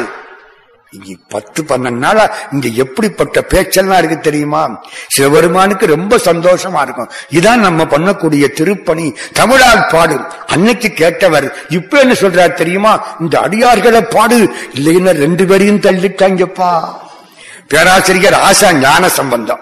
அழகா சொல்லுவார். எனக்கு- எனக்கு ரொம்ப வேண்டியவர். அழகா சொல்லுவார். டேய் மீனாட்சிக்கு நீயும் நானும் முக்கியம்டா. நம்மளுக்கு அவ எவ்வளவு முக்கியமோ அவளுக்கு நம்மளும் முக்கியம். ஆண்டவன் எவ்வளவு நமக்கு முக்கியமோ ஆண்டவனுக்கு அடியார்களும் முக்கியம். நம்ம இல்லைன்னா இவர் எங்க போய் திருவிளையாடல் பண்றது? சும்மா இல்ல சிவனேன்னு உட்கார்ந்து இருக்கணும். யோசிங்க. நம்மளும் தான். என்று நீ அன்று நான் உன் அடிமை அல்லவோ? தாய்மான சுவாமிகள். அதனால பாடு. நான் என்னத்தை பாடுறது? எனக்கு ஒன்னும் வரமாட்டேங்குதே. நீங்க அடியெடுத்து கொடுத்தா தான் பாட முடியும். எந்த ஊர்ல? திருவாரூர்ல. திருவாரூர்ல இருக்கிற பெருமான் அடியெடுத்து கொடுத்தார். தில்லை வாழந்தனர்தம் அடியார்க்கு மடியேன். இனிமே நீ பாடு. சிவபெருமான் தில்லைன்னு அடியெடுத்து கொடுத்தார். சிதம்பரம். சரிதானே? சிதம்பரத்திலே உள்ள அந்தன பெருமக்கள் எடுத்து தில்லை வாழந்தனர்தம் அடியார்க்கு மடியேன். இனிமே நீ பாடுன்ட்டார் ஒரே ஒரு விளக்கம் தெரியுமா? சேக்கிடார் சுவாமிகள் இங்க வந்து திருவாதிரை அன்னைக்கு பாடத் தொடங்கினார். அரங்கேற்றம் அரங்கேற்றம். இங்கே சிதம்பரத்திலே. பெரிய புராண அரங்கேற்றம் சிதம்பரத்திலே சேக்கிழார் சுவாமிகள் நிகழ்த்தியது திருவாதிரை அன்னைக்கு. அந்த திருவாதிரைக்கு என்ன சிறப்பு தெரியுமா? திருஞான சம்பந்த பிள்ளையார் பிறந்தது திருவாதிரை. தேதி தெரியுமா? அதுக்குத்தான் எடுத்தேன். பன்னெண்டு அஞ்சு அறுநூத்தி முப்பத்தி ஒன்பது. திருஞான சம்பந்த பிள்ளையார் திரு அவதாரம் மே மாசம் பன்னெண்டாம் தேதி அறுநூத்தி முப்பத்தி ஒன்பதாவது வருஷம். கிபி அறுநூத்தி முப்பத்தி ஒன்பது மே மாசம் பன்னெண்டாம் தேதி திருவாதிரை. திருஞான சம்பந்த பிள்ளையார் மூவாண்டில் அழுது பெருமானுடைய பால் குடித்தது ஒன்பது அஞ்சு அறுநூத்தி நாற்பத்தி ரெண்டு அதுவும் திருவாதிரை. ஒன்பது அஞ்சு அறுநூத்தி நாற்பத்தி ரெண்டு ஜோதியில் கலந்தது பதினாறு வருஷம் மிகச் சரியாக அன்னைக்கு வைகாசி மூலம். சித்திரை சதயம் அப்பர் சிறந்த வைகாசி மூலம் அத்தரை பணி சம்பந்தர். இந்த ரெண்டு நாள் திருவாதிரை. இந்த ரெண்டு நாள் பிறந்ததும் திருவாதிரை. பால் குடித்து மூவாண்டில் உலகுய நிகழ்ந்த கதை மொழிகின்றேன். அதுவும் திருவாதிரை. அதனாலே சேக்கிழார் சுவாமிகள் திருவாதிரை அன்னைக்கு ப- ஆரம்பிச்சாராம். அடுத்த திருவாதிரை அன்னைக்கு முடிச்சாராம். ஒரு வருஷம் பேசி இருக்காரு நாலாயிரத்தி இருநூத்தி எண்பத்தாறு பாட்டு பெரிய புராணம் மொத்தம். திருவாதிரையில் தொடங்கி திருவாதிரை முடிய பெருமான் அடியெடுத்து கொடுத்தார். உலகலாம் உணர்ந்தோதற்கரியவன் உலகலாமுன் அடியெடுத்து கொடுத்தார். சேக்கிரார் சுவாமி பெரிய புராணத்திலே பதினாலு இடத்திலே உலகலாம் என்று எழுதினார். பதினாலு இடம். முதல்ல நடுவில் முடிவில். முடிகிற பொழுது உய்ய உலகலாம் என்று முடித்தார். பெருமான் அடியெடுத்து கொடுத்தது. இது திருமுறை பனிரெண்டாம் திருமுறை. இன்னைக்கு பன்னெண்டாவது நாள் பன்னெண்டாம் தேதி பன்னெண்டாம் திருமுறை. இது பகவான் கொடுத்த பொருத்தம். அவ்வளவுதான். அது என்ன பன்னெண்டுங்கிறீங்களா? சிவபூஜை பண்ணக்கூடிய பெருமக்களுக்கு தெரியும். ஓம் ஈசானாய நம தத்புருஷாய நம அகோராய நம வாமதேவாய நம சத்யோஜாதாய நம இந்த அஞ்சு மந்திரம் முதல்ல. அப்புறம் ஓம் ஹிருதயாயை நம ஓம் சிரசே நம ஓம் சிகாயை நம ஓம் கவசாயை நம ஓம் நேத்திரோபியோ நம ஓம் அஸ்தராய நம. இந்த ஆறு மந்திரம் அடுத்தாப்பல. இந்த பதினொன்னுக்கு சம்ஹிதா மந்திரங்கள்னு பேரு. பன்னெண்டாவது மந்திரம் சிவமூல மந்திரம். ஓம் நம சிவாய. அது பஞ்சாட்சரம். பன்னெண்டாம் திருமுறை பெரிய புராணம். சிவ பஞ்சாட்சரம் பன்னெண்டாவது மந்திரம் பெரிய புராணம் அப்படிப்பட்டது. பன்னெண்டாவது திருமுறையாக வைத்து ஓதப்பட்ட நூல். சரி என்ன அடியெடுத்து கொடுத்தார்? திருவாரூரிலே இருக்கக்கூடிய பெருமான் தில்லைவாள் அந்தரதம் அடியாருக்கும் அடியேன் சரி சேக்கிடாருக்கு தில்லையிலே இருந்த பெருமான் என்ன அடியெடுத்து கொடுத்தார்? உலகலாம். உலகம்னா என்ன? மண் தத்துவம். மண் தானே உலகம். அஞ்சு பூதங்கள்ல உலகம் என்பது மண் தத்துவம். பிருத்திவி அப்பு தேயு வாயு ஆகாயம். மண்ணுக்குரிய ஊர் எது? திருவாரூர். அஞ்சு பூத கஷேத்திரங்களிலே மண் திருவாரூர். சரிதானா? புற்றிடம் கொண்ட பெருமான். மண்ணு. தண்ணீர் திருவானைக்காவல் பெருமானுக்கு கீழே தண்ணீர் ஊற்றெடுக்கும். அக்னி திருவண்ணாமலை. மார்கழி மாசம் காலையில போனா கூட அண்ணாமலையார்ட்ட அனலடிக்கும் காற்று காளகஸ்தி காலத்திலே உள்ள தீபம் அசைஞ்சுகிட்டே இருக்கும். சிவபெருமான் காற்று. அச்சா ஆகாசம் சிதம்பரம். சிதம்பர ரகசியம்ங்கிறாங்களே அப்படின்னா என்ன? ஒரு பத்து ரூபாய் கொடுத்தா ஒரு தீபத்தை காட்டி அதான் சிதம்பர ரகசியம்ங்கிறாரு. ஆமா ஆமான்ட்டு வந்துட்டோம் கேட்டா அது ரகசியம் சொல்லப்படாதுன்ட்டான். தெரியல. அவருக்கும் தெரியல நமக்கும் தெரியல. ரகசியம்னா என்னங்கிறீங்க? சுபத்துக்கு நம்ம கண்ணுக்கு நடுவில் உள்ள வெளி. வெளிய பார்க்க முடியாது. நிமிந்து பார்த்தா லைட்டு தெரியுது. லைட்டுக்கும் எனக்கும் ஊடால உள்ள வெளி இருக்கே அதுதான் ஆகாசம். ஆகாச தத்துவம் அஞ்சு. அப்போ சேக்கிழாருக்கு தில்லையிலே அடியெடுத்து கொடுக்கிற பொழுது உலகலாம் என்று திருவாரூர் தத்துவத்தை அவர் அடியெடுத்து கொடுத்தார். சுந்தரமூர்த்தி சுவாமிகளுக்கு திருவாரூரிலே அடியெடுத்து கொடுக்கிற பொழுது தில்லைவார் அந்தனதம் அடியாருக்கு அடியேன்னு இவர் அடியெடுத்து கொடுத்தார். ஏன்? தொடக்கம் பூமி முடிவு ஆகாசம். ரெண்டுக்குள்ள தானுங்க எல்லாம். கூரை அதானே ஆகாசத்துக்குள்ள எல்லாம் அடக்கம் இல்லையா? மோட்சங்கிறது என்னங்கிறீங்க. ஒளியும் வெளியும் தான் மோட்சம். நான் சொல்லல. ஒளியில் விளைந்த உயர் ஞான பூதரத்து உச்சியின் மேல். அழியில் விளைந்ததோர் ஆனந்தத்தேனை கந்தல் அலங்காரம் பேசுகிறது. திருவாரூரில் இருக்கிறவர் தில்லையின் அடியெடுத்து கொடுத்தார். தில்லையிலே உள்ள பெருமான் திருவாரூர் மண் தத்துவத்தை அடியெடுத்து கொடுத்தார். சரி. சுந்தரமூர்த்தி இப்ப பாடணும். பாடுறார். யார பாடணும்? அவர் அடியெடுத்து குத்துட்டார் தில்லை இவ்வாறன் நடந்த மடியாருக்கு அடியேன். இவர் யார பாடுறது? அப்பர் சுவாமிய இரண்டாவதா பாடியிருக்கலாம். திருஞான சம்பந்தர பாடியிருக்கலாம். ஏன்? இந்த நாட்டிலே சைவந்தடைக்க தலை தாண்டி ஞான சம்பந்த பேர் கொண்டடை தாண்டி என்று வள்ளப்பெருமான் பேசுவது போல சைவன் தடைக்க பிறந்தவர் திருஞான சம்பந்தர். ஞானசம்பந்தர் இல்லைன்னா இன்னைக்கு விபூதி பூச முடியாது நம்ம யாரும். அஸ்தி நாஸ்தி அஸ்தி நாஸ்தின்னு போக வேண்டியதான் அஸ்தினா இருக்கிறது நாஸ்தினா இல்லாதது. இருக்கிறது இல்லாததுன்னு சொல்லிட்டு போக வேண்டியதான் சமன் சமயம் பரவி இருந்த காலம்.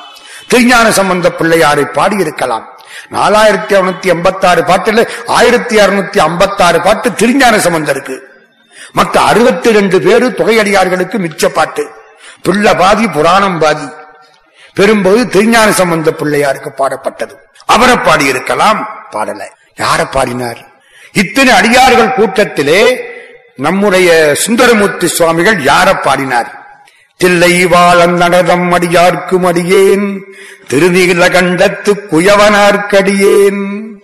சேக்கிழாருக்கு ரொம்ப சந்தோஷம். திருநீல கண்டத்து குயவனார்க்கடியேன். திருநீல கண்டர் வரலாறு என்ன இவ்வளவு பேரை விட அவ்வளவு முக்கியமா? கொஞ்சம் யோசிச்சு பார்ப்போமே. என்ன முக்கியம்? திருநீலகண்டர் பக்தர். திருநீலகண்டம் திருநீலகண்டம் திருநீலகண்டம் செய்வனை வந்தமை தீண்டப்பெறா திருநீலகண்டம் சம்பந்த சுவாமி அது மாதிரி திருநீலகண்டத்திலே பெரிய ஈடுபாடு கொண்டவர் பக்தர். திருநாமம் சொன்னவர். ஏதாச்சும் ஒரு திருநாமத்தை விடாம சொல்லணும். உரு ஏற திரு ஏறும். திரு ஏற வினை மாறும். ஏதோ ஒரு திருநாமம். உங்களுக்கு விருப்பமானது. சொல்லிக்கிட்டே இருக்கணும். அவர் திருநீலகண்டம் திருநீலகண்டம் திருநீலகண்டம் அப்படி வாழ்ந்தவர். ஆனா கொஞ்சம் சிற்றின்பத்திலே அதிக ஆசை கொண்டவர். எனக்கு முக்கியம் அந்த இடம்தான். சிற்றின்பத்திலே அதிக ஆசை கொண்டவர்.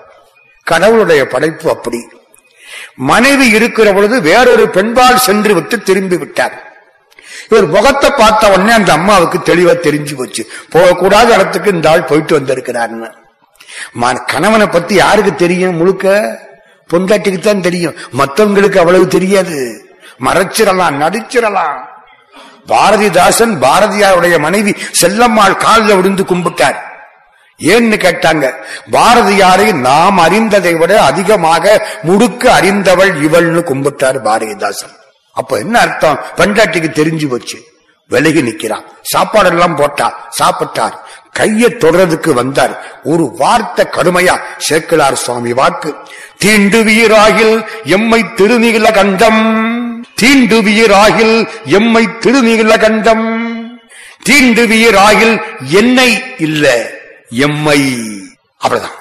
பெண்பால் ஆசை அதிகம் உள்ளவர். சிற்றின்பத்தில் ஆசை ரொம்ப உள்ளவர். திருநீலகண்டத்தின் மீது ஆசை அதை விட அதிகமா உள்ளவர். அதுல முக்கியம் நாம இருந்தா என்ன பண்ணிருப்போம் திருநீலகண்டன் தானே சிவபெருமானே ஒரு நாளைக்கு ஒரு எக்ஸப்ஷனல் கேஸா இருக்கட்டும்னு போயிருப்போம். திருநீலகண்டத்தின் மீது அவ்வளவு பக்தி அவ்வளவுதான். இந்த காமம் எவ்வளவுக்கு அதிகமோ அவ்வளவுக்கு அவருக்கு சிறப்பு. ஏன்? அவ்வளவு பெரிய ஆசைய ஒரு வார்த்தை கேட்ட உடனே விட்டுட்டார். விட்டது பெருசு இல்லைங்க. சேக்கிடார கையெடுத்து கும்பிடணும். நமக்கெல்லாம் அறிவூட்டுகிறார். தீண்டுவீராகில் எம்மையின் அந்த அம்மா. யாராச்சும் ஒரு பொண்ணு வீட்டுல எம்மைன்னு சொல்லுவாளா? எம்மை என்பது சிவபெருமான் சொல்லலாம். Royal we. நாம் வரல அது மாதிரி. சிவபெருமான் சொல்ல வச்சு விட்டார் அவளை. தீண்டவியராகில் எம்மை. இவர் பார்த்தார். எம்மை என்றமையினாலே மற்றை மாதரார் தமையும் எந்த மனத்திலும் தீண்டேன்னார் என்னங்க? சேக்கிலார் வார்த்தைங்க. மனத்திலும் தீண்டேன். சேக்கிலார் நமக்கு அறிவூட்டுகிறார். ஒரு பெண்ணை கையை தொட்டு தீண்டுவது எவ்வளவு பாவமோ அதை விட அவளை மனத்தினாலே தப்பா நினைக்கிறது ரொம்ப பாவம். எவ்வளவு பெரிய செய்தி பாருங்க தீண்டவிய ராகில் எம்மை திருவியல கண்டம் கல்யாணத்தன்னைக்கு ராமச்சந்திரமூர்த்தியினுடைய திருவடிகளை சீதாதேவி பிடிக்க போனவன் நிறுத்திட்டான் ராமச்சந்திரமூர்த்தி கேட்கிறார் என்னம்மா காலை பிடிக்க வந்தியே ஏன் நிறுத்திட்டேன்னு? பரவாயில்ல ஒன்னும் தப்பு இல்லை காலை பிடிச்சு விடு. கலியுகம்னு ஒண்ணு வரப்போகுது. கலியுகத்திலே பண்டாட்டி காலத்தான் புருஷன் பிடிக்க போறான். இது திரேதா யுகம். இப்ப புருஷன் கால பொண்டாட்டி பிடிக்கிற காலம் வா பிடிச்சு விடு. மாட்டேன் நாளாம். ஏன் நேரம் உங்களுக்கு பக்கத்துல வந்தவ பேசாம நிக்கிறா. நின்ன ஒண்ணு என்ன சொன்னா தெரியுமா? ஏன் காலையும் மணிகள் இருக்கு? மணிகள் இருக்கு. நீங்க பதிலுக்கு எங்கால பிடிக்கிறேன்னு ஆரம்பிச்சா அந்த மணிகள்ல உங்க காலோ கையோ பட்டா அதெல்லாம் பொண்ணாயிட்டா நான் என்ன பண்ணுவேன்? ஒரு கல்லுல திருவடி துகள் பட்ட உடனே அகலியா மாறி போயிட்டாள்ல? அப்பத்தான் சொன்னாராம் இந்த இப்பிறவிக்கு இரு மாதரை சிந்தையாளும் தோலேன்னாராம். இரு மாதரைன்னா என்ன அர்த்தம்ங்கிறீங்க? உன்னை தவிர இன்னொரு பெண்ணைன்னு அர்த்தம் இல்லைங்க?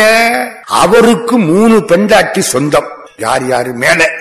இதெல்லாம் தத்துவங்கள். நீங்க பாட்டுக்கு அவருக்கு மூணு பெண்டாட்டி இருந்தா நம்ம நாலு வச்சுக்கப்படாதான்னு தப்பா நினைச்சிடப்படாது. தத்துவத்தை பெண்டாட்டின்னு சொல்லி வச்சான் அவ்வளவுதான். வேற ஒண்ணும் இல்லை. இது புரியாம நம்ம தப்பு பண்ணிட்டோம். பூமட திருமடந்தை பூமடந்தை நீலாதேவின்னு மூணு மனைவி வயசு அங்க மேல அவருக்கு பெருமாளுக்கு. இவள் மகாலட்சுமி. மகாலட்சுமி ஆகிற உன்னை தவிர எனக்கு உரிய அந்த ரெண்டு பேரையும் கூட தொடமாட்டேன்னு அர்த்தம். வேற பண்ண தொடமாட்டேன்னா ராமன் சொன்னா அது ராமனுக்கு பெருமை இல்லை. நம்ம சொன்னாத்தான் நமக்கு பெருமை. இந்த இப்பிறவிக்கு இரு மாதிரி சிந்தையாலும் தொடேன். இவர் என்ன பண்ணார்? கட்டுன பந்தாட்டி சரி பந்தாட்டி ரொம்ப பார்க்க கன்றாவியா இருப்பாளோ? இது ஒரு சான்ஸ்ன்னு விட்டுட்டாரோ? இல்ல திருவினும் பெரியாள். சேர்க்கிறார் வார்த்தைங்க நான் பாட்டு போற சொல்லல. திருவினும் பெரியாள். மகாலட்சுமியை விட பெரியாள் அனுக்கிறார் அந்த பொண்டாட்டி. ஒரு வார்த்தை தள்ளிட்டார். முடிஞ்சது. ஒரே சின்ன வீடு அறை. அதுக்குள்ள ரெண்டு பேரும் படுத்திருக்கிறாங்க. வேலை வேலைக்கு சாப்பாடு சோறு வலிச்சு போடுறா சாப்பிடுறாரு தொடுறது கிடையாது. அற்புறு புணர்ச்சி இன்மை அயல் அறியாமை வாழ்ந்தான் அடுத்த வீட்டுக்காரரு கூட விவரம் தெரியல. நம்ம ஒரு நாளைக்கு சினிமாவுக்கு கூட்டி போறேன்னு சொல்லிட்டு கூட்டி போகாம இருந்தா தெருவூர தெரிஞ்சு போகுது விஷயம். நம்ம தப்பா எடுத்துக்கப்படாது அதெல்லாம் நம்ம காலம். கலிகாலம் என்ன பண்றது? அது பழைய காலம். புருஷன் பொண்டாட்டி ஒரு வீட்டுக்குள்ள அழகான பொண்டாட்டி அதுவும் வயசு இளமையான வயசு இவரோ காமத்தில சக்கரவர்த்தி. எவ்வளவு கஷ்டம் பாருங்க.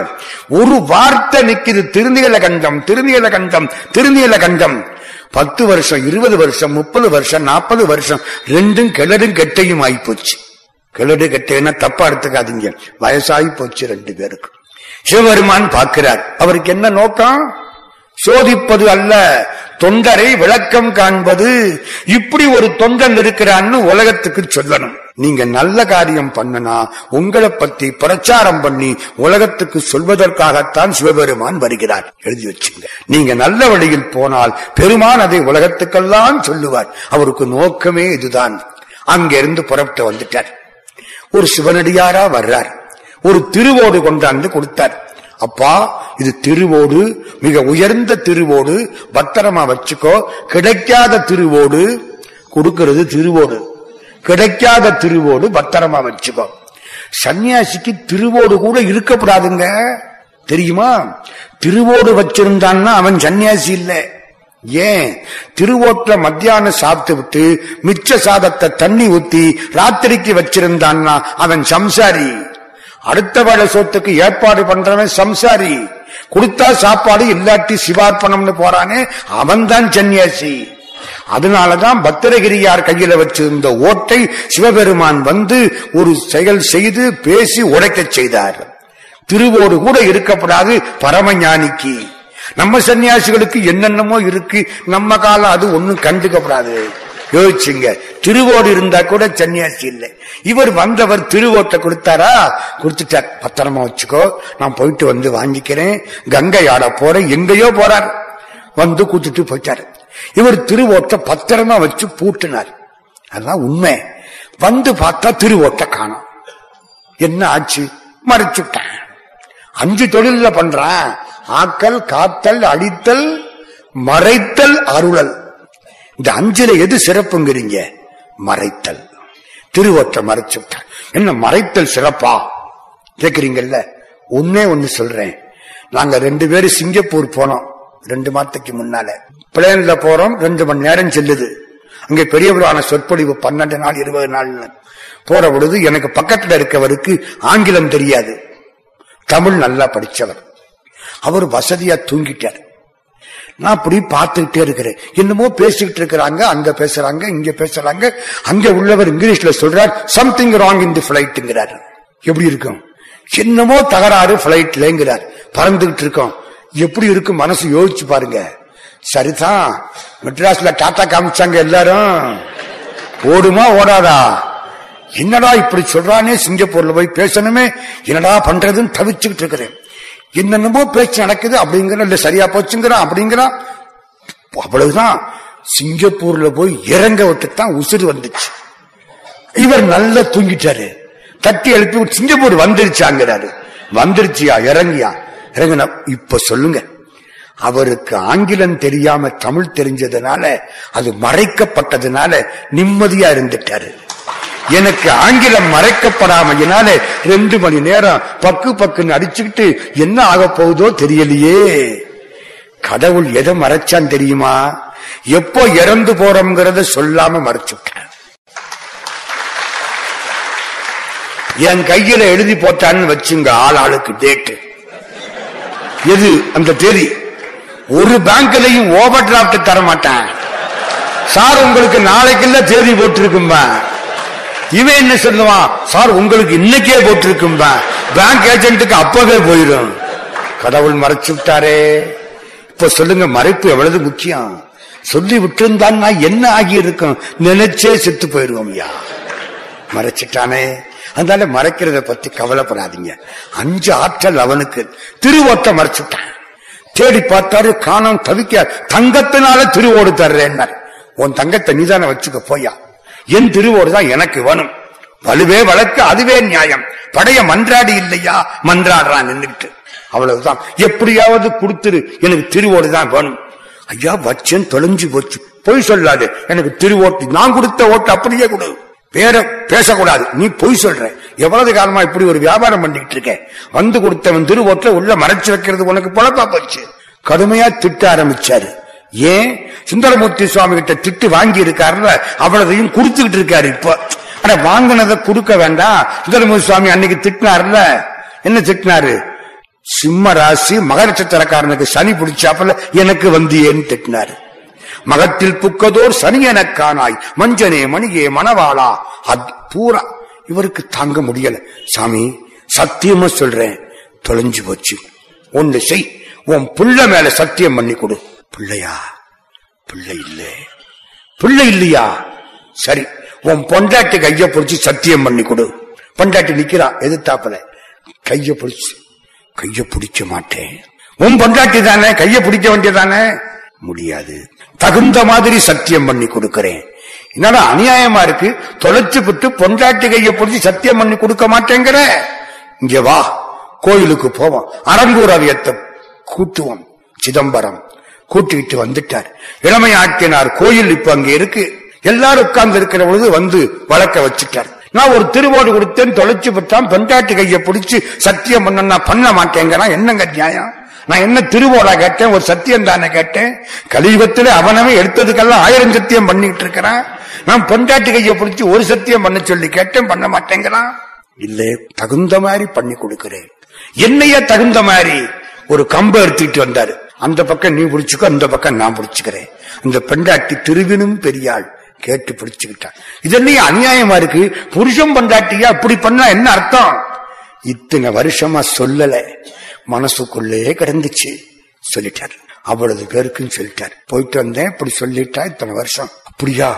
ஏய்யா இத்தனை வருஷமா அது எப்படியா மனசுக்குள்ள வச்சிருந்த? திருந்தியில கண்டத்தை தவிர வேற சிந்தனை இல்லையா எனக்கு? அவ என்னை தடுத்தாட்கொண்டாள் ஒரு வார்த்தையிலே அந்த பெண்டாட்டி என்னை தடுத்தாட்கொண்டாள் துளசிதாசரை அவர் மனைவி தடுத்தாட்கொண்டது போலே. பகவான் ராமகிருஷ்ணருக்கு முன்னால் சாரதாமணி தேவியார் அமர்ந்து கொண்டு உங்களுடைய வாழ்க்கைக்கு நான் துணையாயிருப்பேனே தவிர தலையாயிருக்க மாட்டேன் என்று கூறி ராமகிருஷ்ணரை இந்த பாதைக்கு அழைத்துச் சென்றது போலே. அவள் என்னை தடுத்தாட்கொண்டாள் அதுக்கப்புறம் எனக்கு திருநீல கண்டன் தான் மனசு பூரா நிறைஞ்சிருந்துச்சு. உள்ள ரெண்டு பேர் அப்பவும் அவளை தொடலிங்க. அந்த கம்ப புடிச்சுக்கிட்டு தண்ணீர் குளத்துல இறங்கி மேல எந்திரிச்சு வந்தா பழைய தோற்றம் இளமையான தோற்றம் கிடைச்சது. இளமையாக்கினார் கோயில்னு அந்த கோயிலுக்கு பேரு. நான் அந்த குளத்துக்கு போனேன். அட குளிச்சா நமக்கும் ஒரு இளமை வருமா? ஆனா குளிச்சா இளமை வராது. கால்ரா தான் வரும். நம்ம குளத்தையெல்லாம் அவ்வளவு சுத்தமா வச்சிருக்கிறோம். ரொம்ப வ- வருத்தம் எனக்கு. நிறுத்துங்க. சுந்தரமூர்த்தி சுவாமிகள் இந்த வரலாற்றை ஏன் இரண்டாவது எடுத்தார்? நமக்கு கேள்விதானே முக்கியம். அப்பத்தானே பதில் கிடைக்கும். முதல் வரலாறு என்ன? தில்லைவாழ் அன்னகதம் அடியாருக்கும் அடியேன் அவர் கொடுத்தாரு. திருநில கண்டத்து குயவனார் கடியேன் இவர் எடுத்து கொடுத்தார். ஏன்? இந்த வரலாறு என்ன அவ்வளவு முக்கியமா போச்சு? ஏன் தெரியுமா? சிவபெருமானுடைய திருமுன்பு கைலாசத்திலே சுந்தரமூர்த்தி சுவாமிகள் ஆளால சுந்தரனாய் பணியாற்றுகிறார். பூ கொய்வதற்காக போகிறார். அம்பாளுடைய சேடி பெண்கள் ரெண்டு பேர் அனிந்திதை கமலினி வருகிறார்கள். இவர் பார்வை அவர்கள் பால் போயிற்று. ஒரு நிமிஷம் திருப்பிட்டார். எனக்கு பெரிய சந்தேகம். கைலாசம் காமனை எரிச்ச இடம் கந்தன் பிறந்த இடம் அங்க எப்படிங்க இவர் பார்வை ஒரு பெண் பக்கம் போகும்? போகலாமா? போச்சு. யாரு காரணம்? இவர் காரணம் இல்ல மிஸ்டர் சிவபெருமான் காரணம். ஏன் இப்படி சொல்றீங்கிறீங்களா? சிவபெருமானுக்கு ஒரு ஆசை. என்ன ஆசை தெரியுமா? திருஞான சம்பந்த பிள்ளையார அனுப்பிச்சோம். நம்மளை பத்தி நிறைய பாடிட்டாரு. அப்பர் சுவாமிகளை அனுப்பிச்சு வச்சோம். நம்மளை பத்தி நிறைய பாடிட்டாரு. இந்த அடியார்களை பாடலையே ஒரு பாக்கி நிக்குதே அதுக்கு ஒரு ஆளை அனுப்பணுமே யாரை அனுப்பலாம்? நம்ம ஆளாள சுந்தரனை அனுப்புவோம் அனுப்பணும். உலகத்துல பிறக்கணும்னா ஆசைப்படணும். ஆசைப்படாட்டி பிறவி கிடையாது. ஆசை அருமென்கள் ஆசை அருமென்கள். ஈசனோராயினும் ஆசை அருமென்கள். ஆசைப்படப்பட ஆய்வரும் துன்பங்கள். ஆசை விடவிட ஆனந்தமாமே. ஆசைப்படணும். யாரு மேல ஆசைப்படுறது? சிவபெருமான் பண்ணின வேலை. எங்க? மேலே காமனை எரித்த இடத்திலே ரெண்டு பெண்கள் பால் மனம் சென்றது. திருப்பிட்டார். தப்பு இல்லை மனசு போகலாம். உடனே திருப்பிடணும். போன பக்கம் போக விட்டேன் பார்வையை. அவன் பொறுத்திருந்தே புரிந்து கொண்டான் வேலையை என்னாரு. கண்ணதாசன் அப்படி போன பக்கம் போக விட்டுறப்படாது திருப்பிட்டார். வந்தார். ஏண்டா பாத்தியா பார்த்தேன். மறைக்க முடியுமா அவங்கிட்ட தாய் அறியாத சூழ் கிடையாது. தலைவனுக்கு தெரியாத நினப்பு கிடையாது. ஏண்டா பார்த்தேன்? சரி பூலோகத்தில் போய் பிறப்பாயாக. பெருமானே என்ன இப்படி சவிச்சிட்டீங்களே? பூலோகத்துல பிறக்கிறது சாபமா? அவங்களுக்கு அப்படித்தான். நமக்குத்தான் அது வரமா தெரியுது. வரமோ சாபமோ தெரியல. கோயம்புத்தூர்ல இருந்து இப்படிப்பட்ட பேச்ச கேட்கிற பொழுது அது வரம். அதனால தப்பே கிடையாது. மனித பிறவியும் வேண்டுவதே இந்த மாநிலத்தை லண்டன்ல போய் பிறந்திடப்படாது. ஜெர்மனியில போய் பிறந்தரப்படாது தமிழ்நாட்டுல கோயம்புத்தூர்ல பிறந்தா கிருஷ்ணா சிகிச்சை சொல்றத கேட்டுக்கிட்டு ரொம்ப நிம்மதியா சந்தோஷமா வாழ்க்கைக்கு நிம்மதியா உட்கார்ந்து இருக்கலாம் இல்ல ஆனா இந்த மாநிலத்தை பாத்தீங்களா பிறப்பாயாக உன்னை தடுத்தாட்கொள்ளுவோம் சுந்தரமூர்த்தி நினைக்கிறாரு கைலாசத்தில காம தகனம் பண்ணின இடத்துல ரெண்டு பெண்கள் பால் என் மனம் போய்விட்டது. இந்த மனுஷன் கல்யாணமாகி திருவினும் பெரிய அழகான பெண்டாட்டியை வைத்துக் கொண்டு திருநில கண்டத்தின் மீது உள்ள பெருங்காதலினாலே இவ்வளவு வருஷம் அற்புறு புணர்ச்சி இன்மை அயல் அறியாமல் வாழ்வாரேயானால் இவர் தனிய பெரியாளு. காமத்தை வென்றவன் பெரியாள் இல்லையா? அதனாலதான் இந்த வரலாற்றை இரண்டாவதாக வைத்தார். சேக்கிலார் எடுத்துக்கொண்டு இந்த ஒரு வார்த்தையில சொன்னார். என்ன வார்த்தை தெரியுமா? தீண்டு வீராகில் எம்மை திருநீலகண்டம்ங்கிற வார்த்தையில சொன்னார். சிலப்பதிகாரம் விதி நூல் விதியின் சிறப்பை காட்டுவது. சிந்தாமணி இன்ப நூல் ஜீவக சிந்தாமணி. எட்டு பெண்கள் வரலாறு. ராமாயணம் அன்பு நூல் எல்லாருடைய அன்பு பிடம்பாய் தெரிந்தது. மகாபாரதம் அறநூல் தர்மங்களை சொல்லுவது. கந்தபுராணம் சிவநூல் பெரிய புராணம் அருள் நூல். அருள் வரலாறுகள். முழுக்க அவ்வளவு அருள் செய்திகள். அடுத்த ஒரு செய்தி. சில செய்திகள் எனக்கு கிடைக்கிற நேரத்துல. மதுரை கோயில்ல பெருமான் கால் மாறி ஆடுகிறார். ஆடுறாரா இல்லையா? எல்லா ஊர்லயும் இடது பாதம் தூக்கி ஆடுற நடராஜமூர்த்தி. அங்கே இடது பாதம் ஊன்றி வலது பாதம் தூக்கி ஆடுகிறார். ஒரு கவிஞர் அதை போய் பார்த்தார். நம்ம முத்தையா மாதிரி ஒரு கவிஞர் அதை போய் பார்த்தார். மரபுல பாடுறவர் நின்னு பார்க்கிறார். சிவபெருமானே ஏன் யா காலை மாத்தி ஆடுற? மறந்து போச்சோ? எந்த கால தூக்குறது எந்த கால ஊன்றதுன்னு மறந்து போச்சோ? பாட்டு பாடுறார் பாருங்க. அறந்தரும் ஆலவாயில் அப்பன் அறந்தரும் ஆலவாயில் அப்பன் ஓர் காலை மாற்றி நிறைந்ததோ நடனம் செய்து நிற்பதேன் அரியீர் போலும். சிறந்த நல் தமிழில் பாடும் சேக்கிடார் பாட்டில் தன்னை மறந்ததால் அன்றோ காலை மாற்றி வைத்து ஆடுகின்றான். சேக்கிடார் சுவாமி பெரிய புராணத்தை கேட்டாராம் மகிழ்ச்சி வெள்ளம் கரவுரண்டு ஓடிருச்சா? எந்த காலை ஊன்றது எந்த காலை எடுக்கிறதுன்னு புரியலையும். ஆடிட்டாராம் இந்த பாட்டு உங்களுக்கெல்லாம் தெரியாது. எழுதுன எனக்குத்தான் தெரியும். சொல்லணுமா இல்லையாத ஆயிரத்தி தொள்ளாயிரத்தி அறுபத்தி ஏழுல எழுதின பாட்டு இன்னைக்கு நேற்று அறுபத்தி ஏழுல எழுதின பாட்டு இது. சில காவியங்கள் உலகை காட்டும். சில காவியங்கள் உயிரை காட்டும். சில காவியங்கள் கடவுளை காட்டும். இந்த நூல் கடவுளை காட்டக்கூடிய ஒரு நூல். ரெண்டு இடம் சொல்றேன் சேர்க்கிறார்கள் இப்போ. ஒண்ணு அப்பூதி அடிகள் அப்பர் அடிகள். அதுவே நிறைய நேரம் பேசலாம் சுருக்கமா சொல்றேன். அப்பர் சுவாமிகள் திருநாமத்தை சொல்லியே ஆண்டவனை அடைந்தவர் அப்பூதி அடிகள். சேக்கிழாருடைய புரட்சின்னு ஒரு மாசம் பூரா பேசலாம். அவ்வளவு புரட்சி பண்ணிருக்கார் புரட்சி கவிஞர் யார் தெரியுமில்ல? பாரதிதாசனுக்கு முன்னாலே சேக்கிழார் சுவாமி. சரி. அப்பூதி வடிகள் அப்பர் சுவாமிகள். ஒரு நல்ல காட்சி. அப்பர் சுவாமி அங்கிருந்து வர்றார் திங்களூருக்கு வர்றார். திங்களூர் வர்ற பொழுது ஒரு மே மாசம் நல்ல வெயில் நேரம். எல்லா இடத்திலையும் ஒரே வெயிலா இருக்கு. கண்ணெல்லாம் பஞ்சடைஞ்சு எழுபத்தஞ்சு எண்பது வயசு இருக்கும். அப்பர் சுவாமி கந்தை மிகையாம் கருத்தும் திருமேனி தனில் அசைவும். அந்த வயசான ஆடுமில்ல உடம்பு. என்ன? சிவாஜி கணேசன் ஞாபகம் வருதா? அந்த ஆளு கொடுத்து வச்ச புண்ணியவான் பாருங்க. அப்பர் சாமியை நினைக்கிற பொழுது சிவாஜி கணேசன் ஞாபகத்துக்கு வருது ஐயா. எவ்வளவு புண்ணியம் பண்ணிருக்கணும் சாமி. அது மாதிரி அப்படி கந்தை மிகையாம் கருத்து திருமேனி தனில் அசைவுன்னாராம் காஞ்சி புராணத்துல. அந்த அசைவோட வந்து பார்க்கிறார். அங்க இருந்த ஆளு நல்ல தண்ணீர் கொடுத்தார். எப்பவுமே நல்லது பண்றவங்க பண்றதுக்கு நல்ல ஆட்களை வைக்கணும். பழனி பாத யாத்திரை போற பொழுது ஒரு ஊர்ல இளநீ கொடுப்பாங்க. அங்க ஒரு ஆள் உட்கார்ந்து இருப்பான் உருன்னு உட்கார்ந்து இருப்பான் முகத்துல அப்பளத்தை போட்டா பொறிஞ்சிரும் ஒரு பிள்ளை கிட்ட போகாது. நம்ம பண்ற காரியத்துக்கு நம்முடைய துணையாளர்கள் நல்லா இருக்கணும். சாமி அங்க போய் சாப்பிடுறார் அப்பர் சாமி. தண்ணீரை குடிச்சாரா? அப்படி பார்க்கிறார். திருநாவுக்கரசு தண்ணீர் பந்தல். திருநாவுக்கரசு சாலை. திருநாவுக்கரசு சோலை.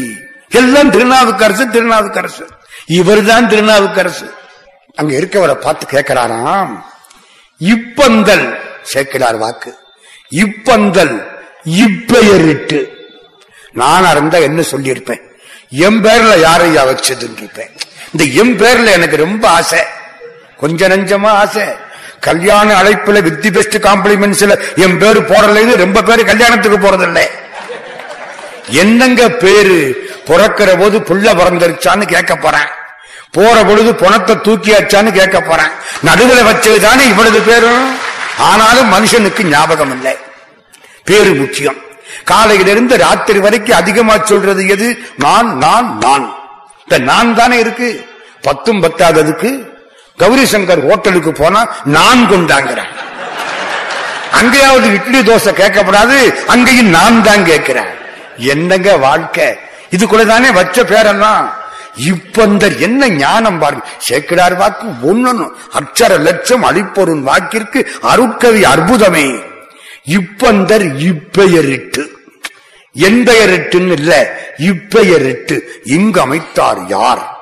என்றார்க்கு அப்பந்தர் அறிந்தார்கள் ஆண்டு அரசு எனும் பெயரால் திருநாவுக்கரசுக்கு எவ்வளவு மரியாதை பாருங்க ஆண்ட அரசு எனும் பெயரால் செப்பருஞ்சீர் அப்பூதி அடிகளார் செய்தமைத்தார். தப்பின்றி எங்குமுள்ள சாலை குளம் கா என்றார். சாலைக்கு பேரு திருநாவுக்கரசு குளத்துக்கு பேரு திருநாவுக்கரசு சோலைக்கு பேரு திருநாவுக்கரசு அப்பூதி அடிகள். அப்படியா?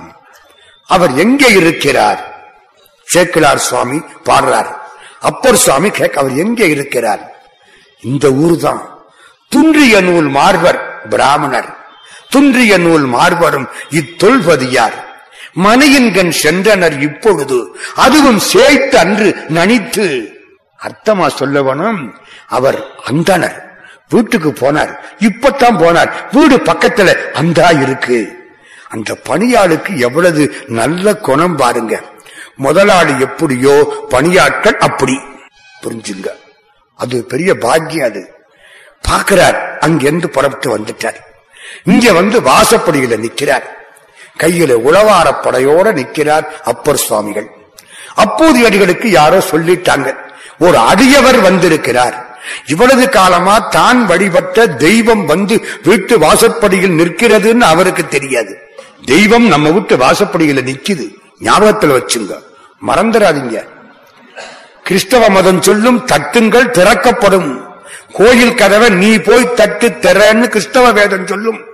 நம்ம சைவம் என்ன தெரியுமா சொல்லும்? உங்க வீட்டு வாசப்படியில் அவன் வந்து நிக்கிறான் கதவை தரன்னு சொல்லும். எங்க சார் சொல்லி இருக்கு எங்க சொல்லி இருக்கு திருவம்பாவையில சொல்லி இருக்கு இங்கு நம் இல்லங்கள் தோறும் எழுந்தருளி. செங்கமல பொற்பாதம் தந்தருளும் சேவகனை அங்கன் அரசை அடியோம் கட்காரமுதை நங்கள் பெருமானை பாடி நலந்திகட பங்கைய பும்பு நல்வாய்ந்தாடேலோர் எம்பாவாய். நம்ம வீட்டு வாசப்புள்ள வந்து பகவான் நிக்கிறான் வீட்டு கதவை திறந்து வை. அது மாதிரி சிவனடியார் அப்பரடிகள் வெளியே வந்து நிற்கிறார் உடவாரப்படையோட இவர் ஓடி வந்தார் இப்ப கும்பிடணும். யாரு யார கும்பிடுறது? நமக்கு இது பெரிய பிரச்சனை. தெருவில் போற பொழுது நமக்கு வேண்டிய ஆள் போவார். அவர் கும்பிட்டா நம்மளும் கும்பிடுவோம். அவர் கும்பிடாட்டி நம்மளும் கண்டுக்காம போயிடுவோம். இப்படித்தானே செய்கிறான். தப்பு. அவரு கும்பிடாட்டாலும் நான் கும்பிடணும். அந்த கும்பிடு வீணா போனா போயிட்டு போகுது. தப்பே கிடையாது. அதான் சிறப்பு. பரதனும் கும்பிட்டான் குகனும் கும்பிட்டான் ஒருத்த மேல ஒருத்த விழுந்துட்டாங்க. வந்ததிரே தொடுதானை வணங்கினான். மலர் இருந்த அந்தணனும் தனி வணங்கும் அவனும் அவன் அடி வீழ்ந்தான். யாரு யாருன்னு கம்பர் சொல்லல. இன்னைக்கு வரைச்சு கம்பராமாயணத்துல சண்டை முதல்ல கும்பிட்டது யாருன்னு தெரியல. இப்ப ரெண்டு பேர் இருக்கிறாங்க. யார் ரெண்டு பேரு? அப்பூதி அடிகள் வர்றார். அப்பர் சுவாமி வாசப்புள்ள நிக்கிறார். வந்த உடனே கும்பிடணும். யார் யார கும்பிட்டா? அப்பூதி அடிகள் கும்பிட்டாராம். அப்பர் சுவாமி அதுக்கு முன்னால கும்பிட்டாராம். ஒருத்த மேல ஒருத்தர் விழுந்துட்டாங்களாம் அவ்வளவுதான். ஒருத்த மேல ஒருத்தர் பின்ன என்ன ஆகும்? அப்படித்தானே ஆகும். நிக்க வேண்டாம். ஒருத்த மேல ஒருத்தர் விழுந்துட்டாங்களாம் அற்புதமான வாக்கு. இத சேக்கிழார் முன்னாலேயே காட்டுவார். இந்த ஒருத்த மேல ஒருத்தர் விழுந்துட்டாங்க பாத்தீங்களா கும்பிடணும்னு நினைச்சு. அத சேக்கிழார் சுவாமி ரொம்ப அற்புதமா காட்டுவார். அடிபணிந்து வாகீசர் தலை வணங்க அவர்தம் அடிபணியா முன்பணியும் அரசு. இந்த வார்த்தை கடிதணைந்து வாகீசர் கடல் பணிய. வாகீசர்னா யாரு? அப்பர் சுவாமி. கடிதணைந்து வாகீசர் கடல் பணிய. அப்போதியர்கள் கும்பிட அவர் தம் அடிபணியா முன்பணியும் அரசு. அவர் கும்பிடு முன்னாலே இவர் கும்பிட. அப்ப என்ன ஆகும்? ரெண்டு பேரும் ஒருத்தமல்ல ஒருத்தர் விழுந்துட்டாங்க. சேக்கிலார் சுவாமி ஒரு வயல் வரப்பில் போயிட்டு இருக்காரு. கூட ரெண்டு பேர் போறாங்க. முன்னால போன சேக்கிலார் நின்னுட்டார். வயல் வரப்புல போயிட்டு இருக்காரு கூட ரெண்டு பேர் போறாங்க. முன்னால போன சேக்கிலார் நின்னுட்டார். என்னன்னு கேக்குறாங்க. அந்தா பாருங்க. வரப்புல ரெண்டு பக்கத்து வயல்ல இருந்தும் நெற்பயிர் முற்றி தலை சாச்சு ஒண்ணு மேல ஒண்ணு கிடக்கு. நம்மளா இருந்தா என்ன செய்வோம்? மிதிச்சுட்டு போவோம். நமக்கு மனசு அவ்வளவு கொடுமையான மனசு. சில பேர் தாண்டி போவாங்க. சேக்கிலார் சுவாமி நிற்கிறார். தாண்ட மாட்டேன். ஏன்? நல்லா பாருங்க. என்னங்க ரெண்டு நெற்பயிர்? இது அப்பர் சுவாமி அது அப்பூதி அடிகள் ஒருத்த மேல ஒருத்தர் விழுந்தெடுக்கிறாங்க. பக்தியின் பாலராகி பரவனுக்காலாம் அன்பர் தத்தமிழ் கூடினார்கள் தலையினால் வணங்குமா போல். அது அந்த காட்சி இங்க தெரியுது. விழுந்து கும்பிட்டு எந்திரிச்சாச்சு. எந்திரிச்ச உடனே இப்ப நம்ம அப்பர் சுவாமி பேசுறார் பாருங்க. அருமையான பாட்டு ரெண்டு பாட்டு. என்ன கேட்கிறார் தெரியுமா? அப்போது அடிகளை பார்த்து ஏயா ஆற்றை சடையிலே வைத்த சிவபெருமான் அடியாருக்கு தண்ணீர் பந்தல் வச்சிங்களே அதுல உங்க பேரை எழுதாம வேறொரு பேர் எழுதினீங்களே ஏன்? இதுல என்னங்க தப்பு? கேட்டதுல என்ன தப்பு? ஆரணியின் ஜடைமுடியார் ஒரு நையாண்டி நக்கல். ஆரணியின் ஜடைமுடியார் சிவபெருமான் தலையிலே ஆறு தாங்கியவர். அவர் அடியார்களுக்கு தண்ணீர் பந்தல் வச்சிருக்கிறீங்க. அப்ப என்ன அர்த்தம்? அந்த ஆறு தான் இங்க தண்ணீர் பந்தலா வந்திருக்கு. கங்கை தான் இந்த இடத்துல இருக்கிறது. ஆறு தாங்கியவன். ஆரணியும் சடைமுடியார் அடியாருக்கு நீர் வைத்த. ஒரு ஆள் எங்கிட்ட கேட்டார் இந்த சிங்கப்பூர் போயிருந்த பொழுது ஏன் சார் சிவபெருமான் கங்கைய தலையில வச்சிருக்கிறாரே ஏன்னு கேட்டார். கங்கைய தலையில வச்சிருக்கிறாரே ஏன்? இதனால சாக்கடையில விழுந்தவனை சுத்தப்படுத்தி கழுவுறதுக்கு ஒரு சம்பு தண்ணி போதும். நம்ம அழுக்கையெல்லாம் கழுவுறதுக்கு கங்கை கூட பத்தாது கொஞ்சமா அழுக்கு இருக்கு நம்மள்ட்ட யோசிச்சு பாருங்க. அதுக்காக தயாரா வச்சிருந்தாராம் கங்கையை. ஒருத்தர் அப்படி சொன்னார். சரி ஆரணியின் ஜடைமுடியார் அடியார்க்கு நீர் வைத்த ஈரில் வரும் தண்ணீர் பந்தரில் நும்பேர் எழுதாதே நும்பேர் எழுதாதே வேறொரு பேர் முன்னெழுத வேண்டிய காரணம் என்கொள் கூறும் பொங்கிருச்சு இவருக்கு கோபம். அதெல்லாம் வேறொரு பேருங்கிறீங்க? எங்க அப்பர் சுவாமி பேரா வேறொரு பேர்? அது எங்க வீட்டு பேர்? என் பெயர். எங்க அப்பா பேர் எங்க அம்மா பேர் என் குழந்தை பேர். எங்க வீட்டுல உள்ள பசு மாடு கண்ணுக்குட்டி அளக்கிற படி உழக்கு அவளதுக்கு அதையா பேரு. வேறொரு பேர்னு எவ்வளவு தைரியம் இருந்தா இப்படி சொல்லுவீங்க? ஆளப்பாரு விபூதியோட வந்து நிக்கிறீங்களே. பாட்டு. பொங்கு கடல் கல்மிதப்பில் போந்தேறும் அவர் பெருமை அங்கனர்தம் புவனத்தில் அறியாதார் யார் உணரே திருநாவுக்கரசு பெருமை உலகத்தில் எல்லாருக்கும் தெரியுமே.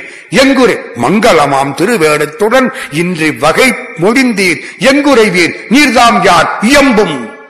சும்மா அம்பு பாஞ்ச மாதிரி பாட்டு. எங்குரைவீர் நீர்தாம் யார் இயம்பும்? இப்ப இவரு பேசணும். அதான் சேர்க்கிறார் என்ன சொல்லணும்? நான் தான் திருநாவுக்கரசு. நான் இருந்தா அப்படித்தானே சொல்லியிருப்பேன். நான் தாங்க திருநாவுக்கரசு. சொல்லல. என்ன பணிவுங்க? கடவுள்கிட்ட போற பொழுது தொண்டுக்கும் பணிவுக்கும் தான் மரியாதை. கோயில்ல போனா எதுக்கு பலிபீடம் கட்டி வச்சான்? நானுங்கிற திமிர பலி கொடுத்துட்டு உள்ள போறான்னு அர்த்தம். பணத்துல பெரியவன் படிப்புல பெரியவன் பதவியில பெரியவன் அறிவாளி இதெல்லாம் பலி கொடுத்துட்டு உள்ள போ. நம்ம ஆளு ஒரு ஆட்டை பலி கொடுத்து விட்டு அப்படியே உள்ள போயிட்டு. சிவபெருமான் கையிலே முத்தலச்சூலத்தை ஏன் கொடுத்தாங்க? எதுக்கு? ஆணவ கண்மம் மாயை மூனையும் குத்திட்டு போடான்னு கொடுத்தான். இவன் மூணு எலுமிச்சம்பழத்தை குத்தி விட்டு ஆணவ கண்மம் மாயையோட உள்ள போயிட்டான். என்ன அநியாயம்? இந்த கோயில்கள் எவ்வளவு சிறப்பானவை? சரி. சொல்ல போறார் இப்போ. பணிவோட சொல்ல போறார் அப்பர் சுவாமி. அப்பர் பணிவுக்கு எல்லை கிடையாது. திருஞான சம்பந்த பிள்ளையார் அப்பரை தேடி திருப்பூந்துருத்திக்கு போறார். பல்லக்கில் போறார். திருப்பூந்துருத்தியில போய் பார்த்தா அப்பர் சுவாமிகளை காணாம். அப்பரை காணமே அப்பர் எங்குற்றார்னாராம் பல்லக்க தூக்குற பொழுது பின்னால் இருந்து வந்து தங்கள் பல்லக்கை தாங்கும் பேறு பெற்று அடியேன் எங்குற்றேன்னாராம் முன்னால இருந்து தூக்கி இருந்தா அவருக்கு தெரிஞ்சிருமா? அதுக்காக பின்னால போய் பல்லக்க தூக்கி இருக்காரு திருஞான சம்பந்த பிள்ளையார் இறங்கி வந்து அப்பரேன்னு காலில் விட என்ன காட்சி? இந்த பணிவு யாருக்கு வரும்? தொண்டருக்கு தொண்டராம் பணிவு. இந்த பணிவு எங்கேயும் யாருக்கு வராது. பதில் சொல்ல போறார். திருமறையோர் அது மொழிய. திருமறையோர் திருமறையோர்னா அந்தனர் பிராமணர் அப்பூதி அடிகள் திருமறையோர் அது மொழிய. திருநாவுக்கரசர் அவர் பெருமை அறிந்துரை செய்வார். அவர் பெருமைனா எவர் பெருமை? அப்போது அடிகள் பெருமை மட்டுமில்ல இவர் பெருமையே இவருக்கு இப்பத்தான் தெரியுது. நம்ம பேரை சொல்லிக்கிட்டு ஒரு ஆள் இப்படி இருக்காங்க அந்த உலகத்துல.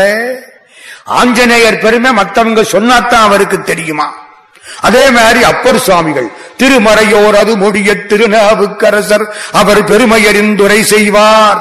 என்ன பிற துறையின் நின்று ஏற சமணத்திலே போய் ஐம்பது ஆண்டுகளுக்கு கஷ்டப்பட்டேனே அதிலே இருந்து ஏறி வர அருளு பெருஞ்சூளையினால்.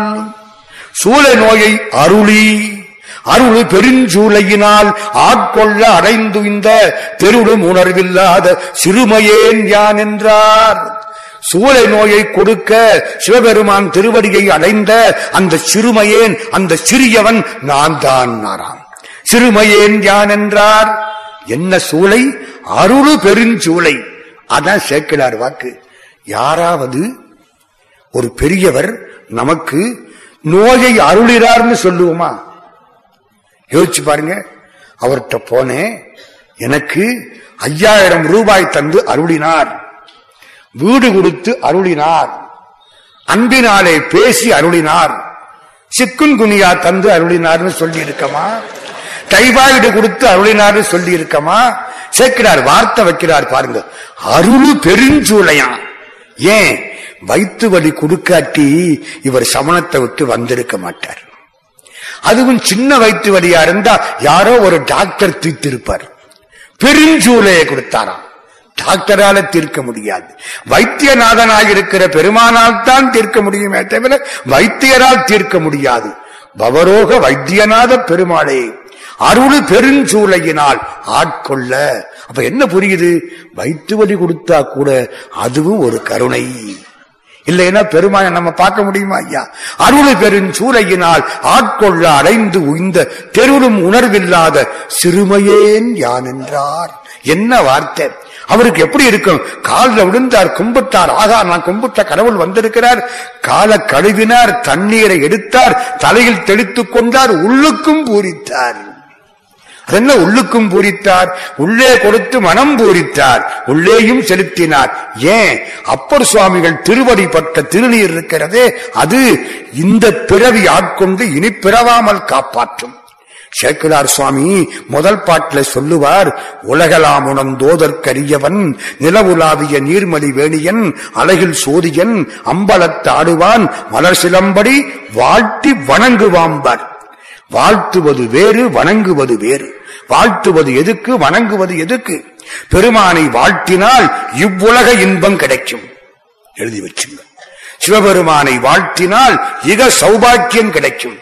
குழந்தை குட்டி பொண்டாட்டி பொருள் பொன்னாட பாராட்டு எல்லாம் கிடைக்கும். வணங்கினால் அவனே கிடைப்பான். அதான். வாழ்த்தி வணங்குவான் பாருங்க. இக சௌபாக்கியம் வேணும்னா வாழ்த்தனும் பண சௌபாக்கியம் வேணும்னா வணங்கணும். வணங்கத்தலை தலை வைத்து வார்களல்வாய் வாழ்த்த வைத்து. திருவாசகம். வணங்கத்தலை வைத்து. சரி. அப்போ அப்பர் சுவாமிகளை பார்த்து மகிழ்ச்சி கொண்டு உள்ள கொண்டே உட்கார வச்சு எல்லா சாப்பாட்டுக்கு ஏற்பாடு பண்ணி வீட்டுக்காரம்மாட்ட சொல்லி அந்த அம்மாவுக்கு சந்தோஷம் தாங்க முடியல. இவ்வளவு காலம் கும்பிட போன தெய்வம் குறுக்க வந்திருக்கேன்னு மகிழ்ச்சியோட இருந்து சாப்பாடெல்லாம் நல்லா சமைச்சு எலை கொண்டாடணும் மூத்த பிள்ளைக்கு பேரு மூத்த Thirunavukkarasu. Thirunavukkarasu number one Thirunavukkarasu number two George சக்கரவர்த்தி ஆறாம் ஜார்ஜ் ஏழாம் ஜார்ஜ்னு பேர் வச்சாங்களே எல்லாம் நம்ம அப்பூதிரிகள் குடும்பத்தை பார்த்து பேர் வச்சிருக்காங்க. மூத்த திருநாவுக்கரசுன்னா என்னங்க அர்த்தம்? நம்பர் டூ ஒத்த இருக்கான்னு தானே அர்த்தம். மூத்த பிள்ளைனா சேயவர் தம்பில் மூத்த திருநாவுக்கரசை வாடை மேய பொற்குறுத்து கொண்டு வா என விரைந்து விட்டார். என்னது? வாழை மேய பொன்குருத்து புரியுதா? அடியார்களுக்கு சாப்பாடு போடுற பொழுது விரிச்ச வாழைகளை எடுத்து அந்த சாப்பாடு போடக்கூடாது.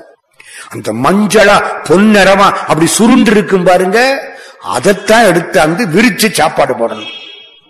ஏன்? விரிச்ச இலையிலே ஏதாச்சும் பறவை எச்சமிட்டு இருக்கும் நம்மளா இருந்தா கழுவிட்டு சாப்பிட்டுருவோம். சில பேர் கழுவாமலே சாப்பிட்டுருவோம். அது வேற விஷயம்.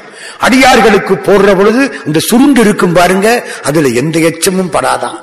வாழை மேய பொற்குறுத்தான். பொண்ணுங்கிற ஒரு வார்த்தைக்குள்ள எவ்வளவு வேலையா? இதெல்லாம் நான் சொல்லலைங்க. உங்க ஊர் புண்ணியவான் சொன்னது. Sivakavimani C K Subramania Mudaliar. அவரை கையெடுத்து கும்பிடவனுங்க. என்ன? கிருஷ்ணா ஸ்வீட்ஸுக்காரர் பெரிய புராணத்தை பத்தி பேச வைக்க போறாருன்னு அவருக்கு அப்பவே தெரிஞ்சு வச்சு அதான் நமக்கு வசதியா அற்புதமா எழுதி விட்டார் எல்லாத்தையும். வாழை மேய பொற்குறுத்து கொண்டு வாயென விரைந்து விட்டார். சரி அந்த பிள்ளை எப்படி? சில வீடுகள்ல அப்பா நல்லவரா இருப்பார்.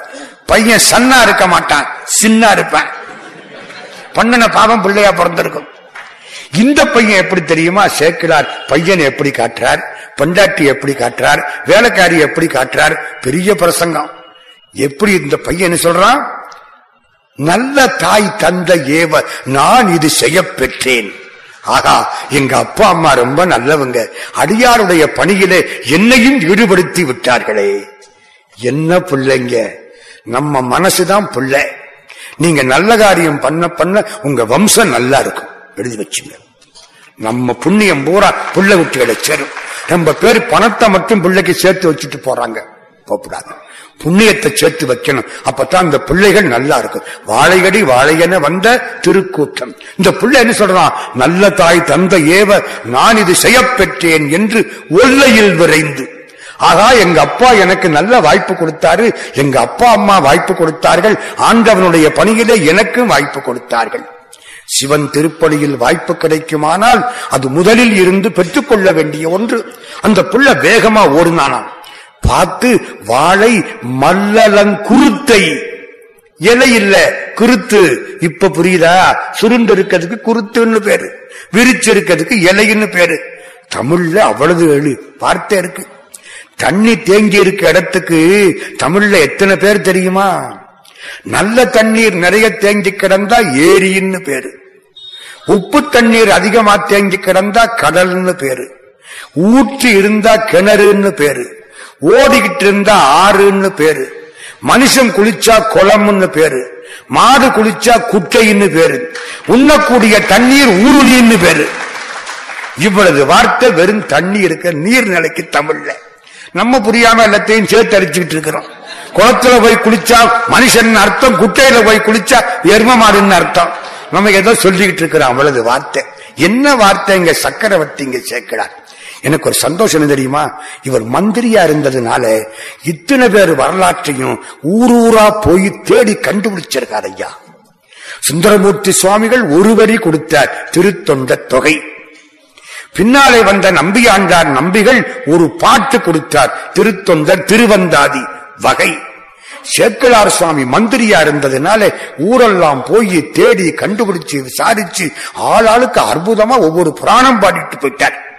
சரி புள்ள போனான் நல்ல தாய் தந்தை ஏவ நான் என்று ஒல்லையில் விரைந்து தோட்டத்து உள்புக்கு பெரிய வாளை மல்லலங்குருத்தை ஈரும் பொழுதினில் வாள் அரா ஒன்று அல்லலுற்று அழுங்கிச் சோர அங்கையில் தீண்டிச் சென்றே.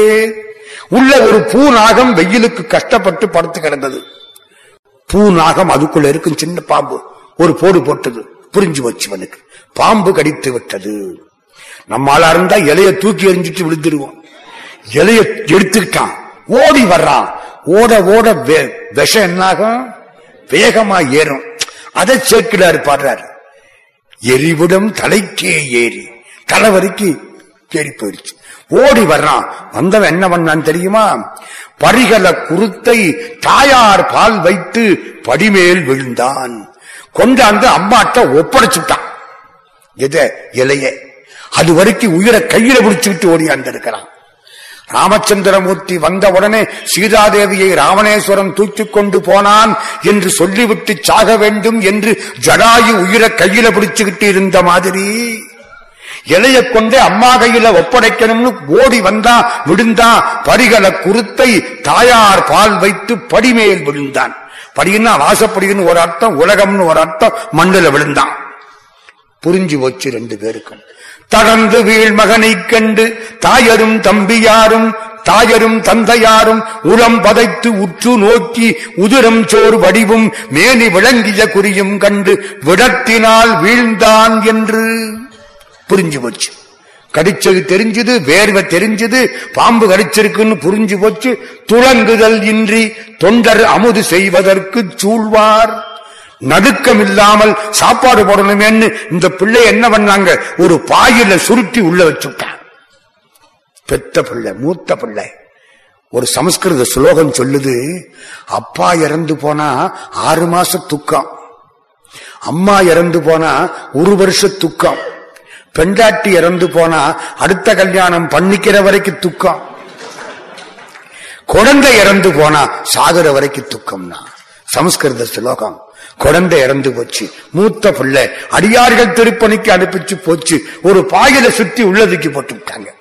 வந்து சாப்பாட்டுக்கு ஏற்பாடு பண்ணி மனசு என்ன பாடுபடும் தாய் தண்டைக்கு யோசிச்சு பாருங்க. மூவேடனையும் பாரு.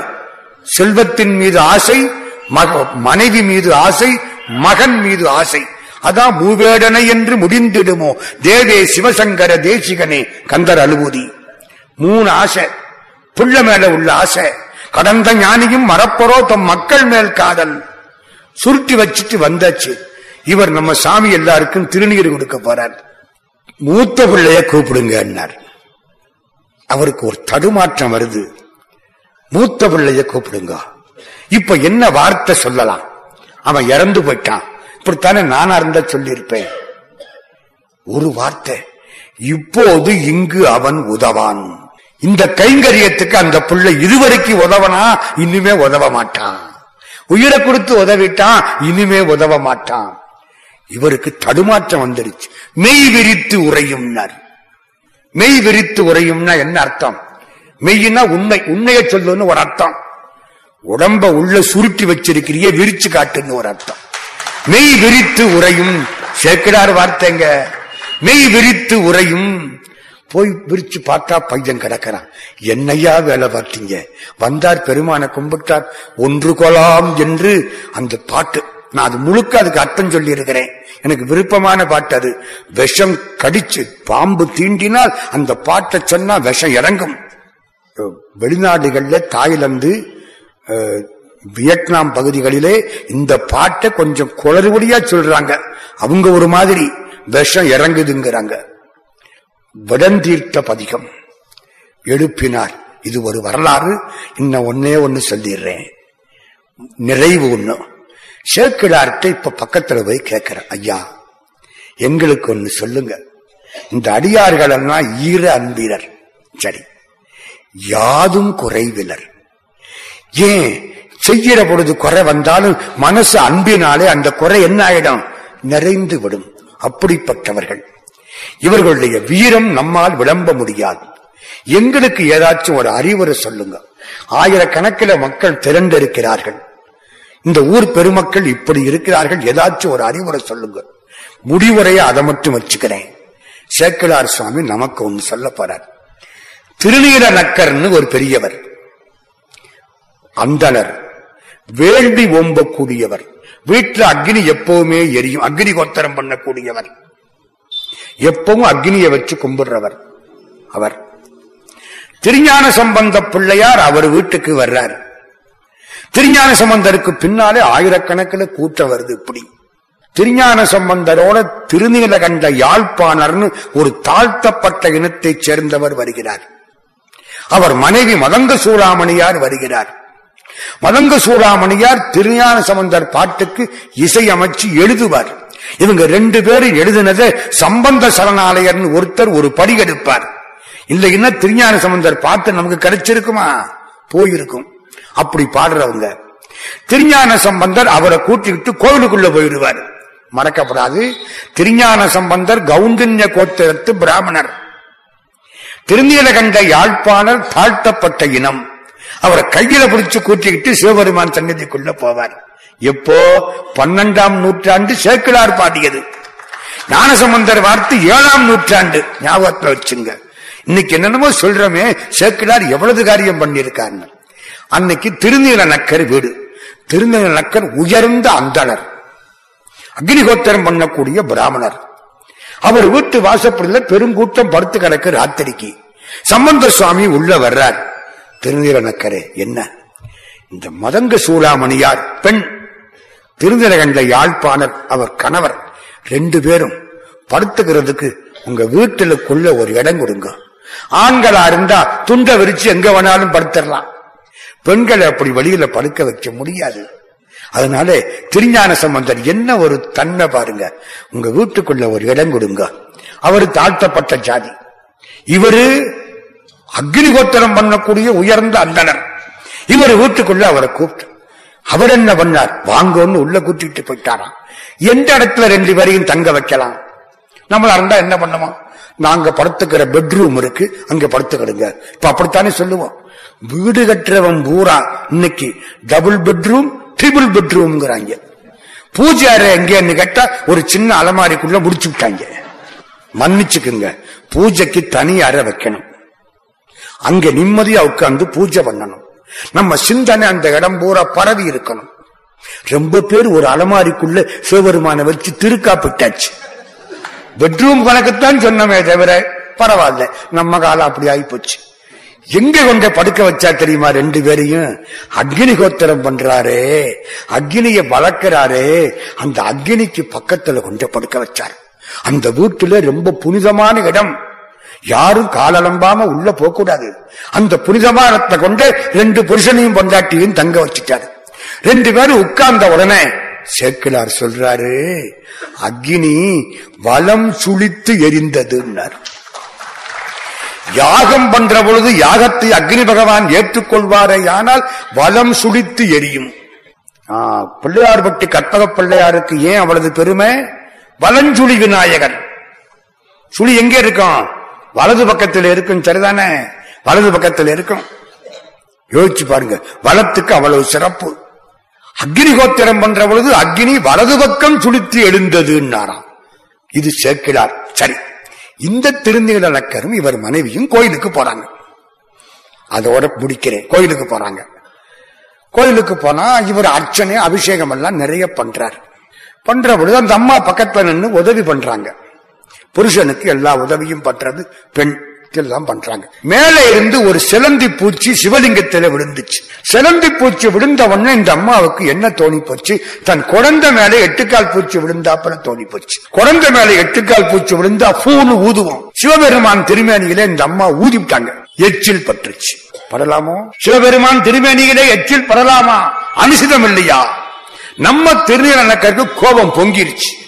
சிவபெருமான் திருமேனியில் உன் எச்சில் பட்டு விட்டது அனுசிதம். போ வராதே உன்னை வீட்டை விட்டு தள்ளிட்டேன்ட்டார். எப்படி வேடிக்கை வாருங்க கோயில்ல இரு வீட்டுக்கு வராதே.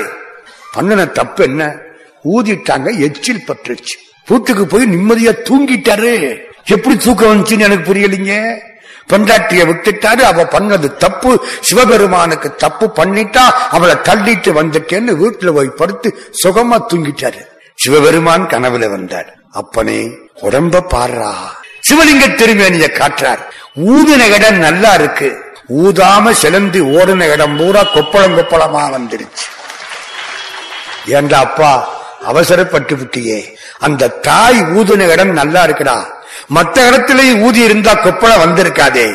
அதுக்குள்ள அவசரப்பட்டுட்டியே அப்பா. அவனுக்கு எச்சில் எவ்வளவு முக்கியம் பார்த்தீங்களா உங்க அன்பு தாங்க முக்கியம். ஸ்ரீரங்கத்திலே ஒரு அரையர் வாழ்ந்து வந்தார். அரையர்னா தெரியுமோ? நாலாயிர திவ்ய பிரபந்தம் பாடிட்டு மகிழ்ச்சியோடு ஆடக்கூடிய பெருமக்கள் அதுக்கு அரையர் சேவைன்னு பேரு. அரையர் பையிலே வெத்தில வாக்கு வச்சிருப்பார். சாலகிராமம் வச்சிருப்பார். சாலகிராமம்னா நீங்க பார்த்திருப்பீங்க பூஜை பண்ணுவீங்க அந்த சால கிராமத்திலே சங்கு சக்கரம் எல்லாம் இருக்கும். அந்த சால கிராமத்தை பையில வச்சிருப்பார். கொட்டப்பாக்கு வச்சிருப்பார் அரையர். இந்த கொட்டப்பாக்கு எடுத்து வாயில போட்டு கடிப்பார். அந்த காலம் கொட்டப்பாக்க கடிச்சா கொட்டப்பாக்கு ரெண்டா போகும். இப்ப கடிச்சா பல்லு ரெண்டா போயிடும் நமக்கு பல்லு உறுதி இல்ல சொல்லு உறுதி இல்ல. அது கொட்டப்பாக்கு கடிப்பார். எடுத்து கடிப்பாரா? கடிக்க வரல அன்னைக்கு.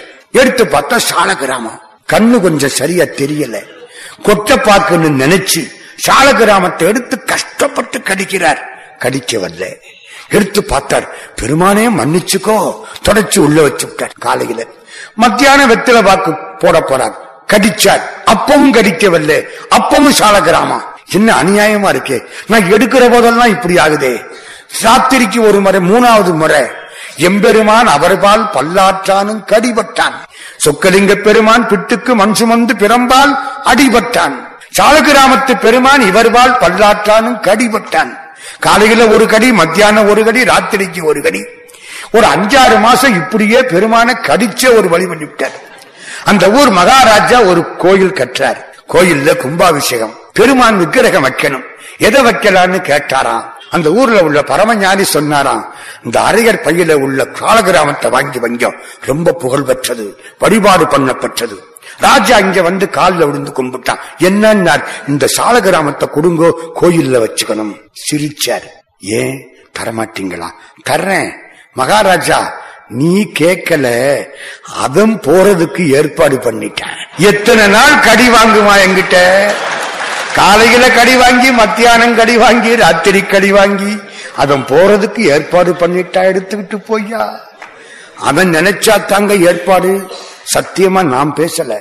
அவன் பேச வச்சான்னா பேச்சு வரும். இல்லைன்னா உளரட்டான் அவன் பேசுற பேச்சு அவன் நிறுத்துறதுதான் எல்லாம். தேர ஓட்டுறவன் அவன் தானே கொண்டு போய் வச்சாச்சு நாலு நாள் மகாராஜாவுக்கு சந்தோஷம். அன்னைக்கு ராத்திரி சாலகிராமம் கனவுல போய் நிக்குது. மகாராஜா மகாராஜா கும்பிட்டான். பெருமானே எப்படி இருக்கு? கோயில்ல எல்லாம் நல்லா இருக்கா? நாலாயிரம் திவ்ய பிரபந்தம் நல்லா சொல்றாங்களா? ரொம்ப நல்லா சொல்றாங்க. சந்தோஷமா இருக்கு. உனக்கு ஸ்வீட் எல்லாம் நல்லா போடுறாங்களா? கிருஷ்ணா ஸ்வீட்ல இருந்து வந்திருக்கு. ரொம்ப நல்லா இருக்கு. சந்தோஷம்? எதுக்கு வந்தேன்? நான் பழைய வெத்தலை வாக்குப்பட்டிக்கு போயிடலாம்னு பாக்கிறேன். என்னையா வெத்தலை வாக்குப்பட்டியில இருந்த எது? மகாராஜா வீட்டுல இல்ல. கேப்பானா இல்லையா? எல்லாம் இருக்கு. ஒன்னே ஒண்ணு கிடையாது. நான் வெத்தலை வாக்குப்பட்டிக்கு போயிடுறேன். சொல்லையா என்ன கிடையாது? காலையில அவன் கொட்டை பாக்கத்தான் எடுப்பான். நான் அதை தள்ளி விட்டுட்டு கையில போய் உட்காருவேன். எடுத்து வாயில போட்டு உயர் வர உயர் நலமுறை அவன் எவன் அவன்? மயர் வர மதுநலம் அருளினன் எவன் அவன்? அயர் வரும் அமரர்கள் அதிபதி எவன் அவன்? துயரரு சுடரடி தொழுசடன் மன்னன் என்று திருவாய்மொழி சொல்லி அந்த எச்சில்ல ஒரு அபிஷேகம் பண்ணி ஒரு கடி கடிப்பாம் பாரு. அது உன் கோயில்ல கிடையாது. போய்யா நான் வெத்தலை வாக்கு பெட்டிக்கே போயிடுறேன். ஐயா தின்னப்படங்கொண்டு தருவான். பாதி தின்கின்ற போதிலே தட்டி பறிப்பான் என்னப்பன் என்னையன் என்றால் அவனை எச்சில் பதுத்தி கடித்து கொடுப்பான். தீராத விளையாட்டு பிள்ளை. கண்ணன் தெருகிலே பெண்களுக்கு ஓயாத தொல்லை. அப்ப எச்சில் அவளுக்கு எவ்வளவு பிரியம்? ஞாபகத்தில் வச்சுங்க. சடங்கு முக்கியமா பக்தி முக்கியமா? இதான் முடிவரை. திருநீலநக்கருடைய சடங்கை விட அவர் மனைவியினுடைய பக்திக்கும் ஈர அன்புக்கும் எச்சில்ல வர்றதுதானே ஈர அன்பு? என்னங்க? எச்சில்ல ஈரம் இருக்கும்ல? அதான் ஈர அன்பு. ஈர அன்பு என்ன செய்யாது? என்ன வேணும்னாலும் செய்யும். காரைக்கால் அம்மையாரை பேச வேணும் என்று எண்ணினேன். கடிகாரம் ஓடிக்கொண்டே இருக்கிறது. நான் என்ன செய்யறது? அதனால இதெல்லாம் ஒரு நாளையில ரெண்டு மணி நேரம் எல்லாம் பத்தாது. உங்கள் முகத்தை பார்த்ததுலே ஒரு பத்து நிமிஷம் ஜாஸ்தியா போச்சு. எட்டரை மணிக்கு நிறுத்தணும்னு சொல்லி விட்டார்கள் குற்றம் என்னுடையதல்ல. நன்றாய் கேட்ட உங்கள் குற்றம். நான் என்ன பண்றது? எனக்கு சந்தோஷம். எல்லாருக்கும் பொங்கல் வாழ்த்துக்கள். சேக்கிடாருடைய கருணையினாலே என்றும் இன்பம் பெருகும் இயல்பினால் ஒன்று காதலித்து உள்ளமும் ஓங்கிட. மன்றுளார் அடியார் அவர் வான்புகள் நின்றது எங்கும் நிலவி உலகலாம். அடியார்களை பிடித்துக் கொள்ளுங்கள். ஆண்டவன் நம்ம கூட வந்து உட்கார்ந்திருப்பான். பெரிய புராணம் அதைத்தான் பேசுகிறது. நான் ரொம்ப குறைவாக பேசியிருக்கிறேன். எனக்கு அதுக்கு மேல பேச எனக்கு தெரியல. உங்கள் முகத்தை பார்த்ததுனாலே சில செய்திகள் வந்தன. இருந்து கேட்ட எல்லோருக்கும் வாழ்த்துக்கள் சொல்லி. என்னையும் ஒருவனாக்கி இரும் கடல் சென்னையில் வைத்த சேவக போற்றி என்ற திருவாசகத்தை நினைவு செய்து நெஞ்சத்தே நின்று நெறிவு தரும் மீனாட்சி கஞ்சமலர் சேவடிக்கு கைகூப்பித் தெண்டனிட்டு எப்போ வருவாரோ என்று கேட்காதீர்கள். சேக்கிலார் உங்களோடு இப்பொழுது உங்கள் வீடுகளுக்கு வந்து கொண்டிருக்கிறார். அழைத்துச் செல்லுங்கள் என்று சொல்லி இந்த வாய்ப்புக்கு நன்றி சொல்லி வணங்கி அமைகிறேன். நன்றி வணக்கம்.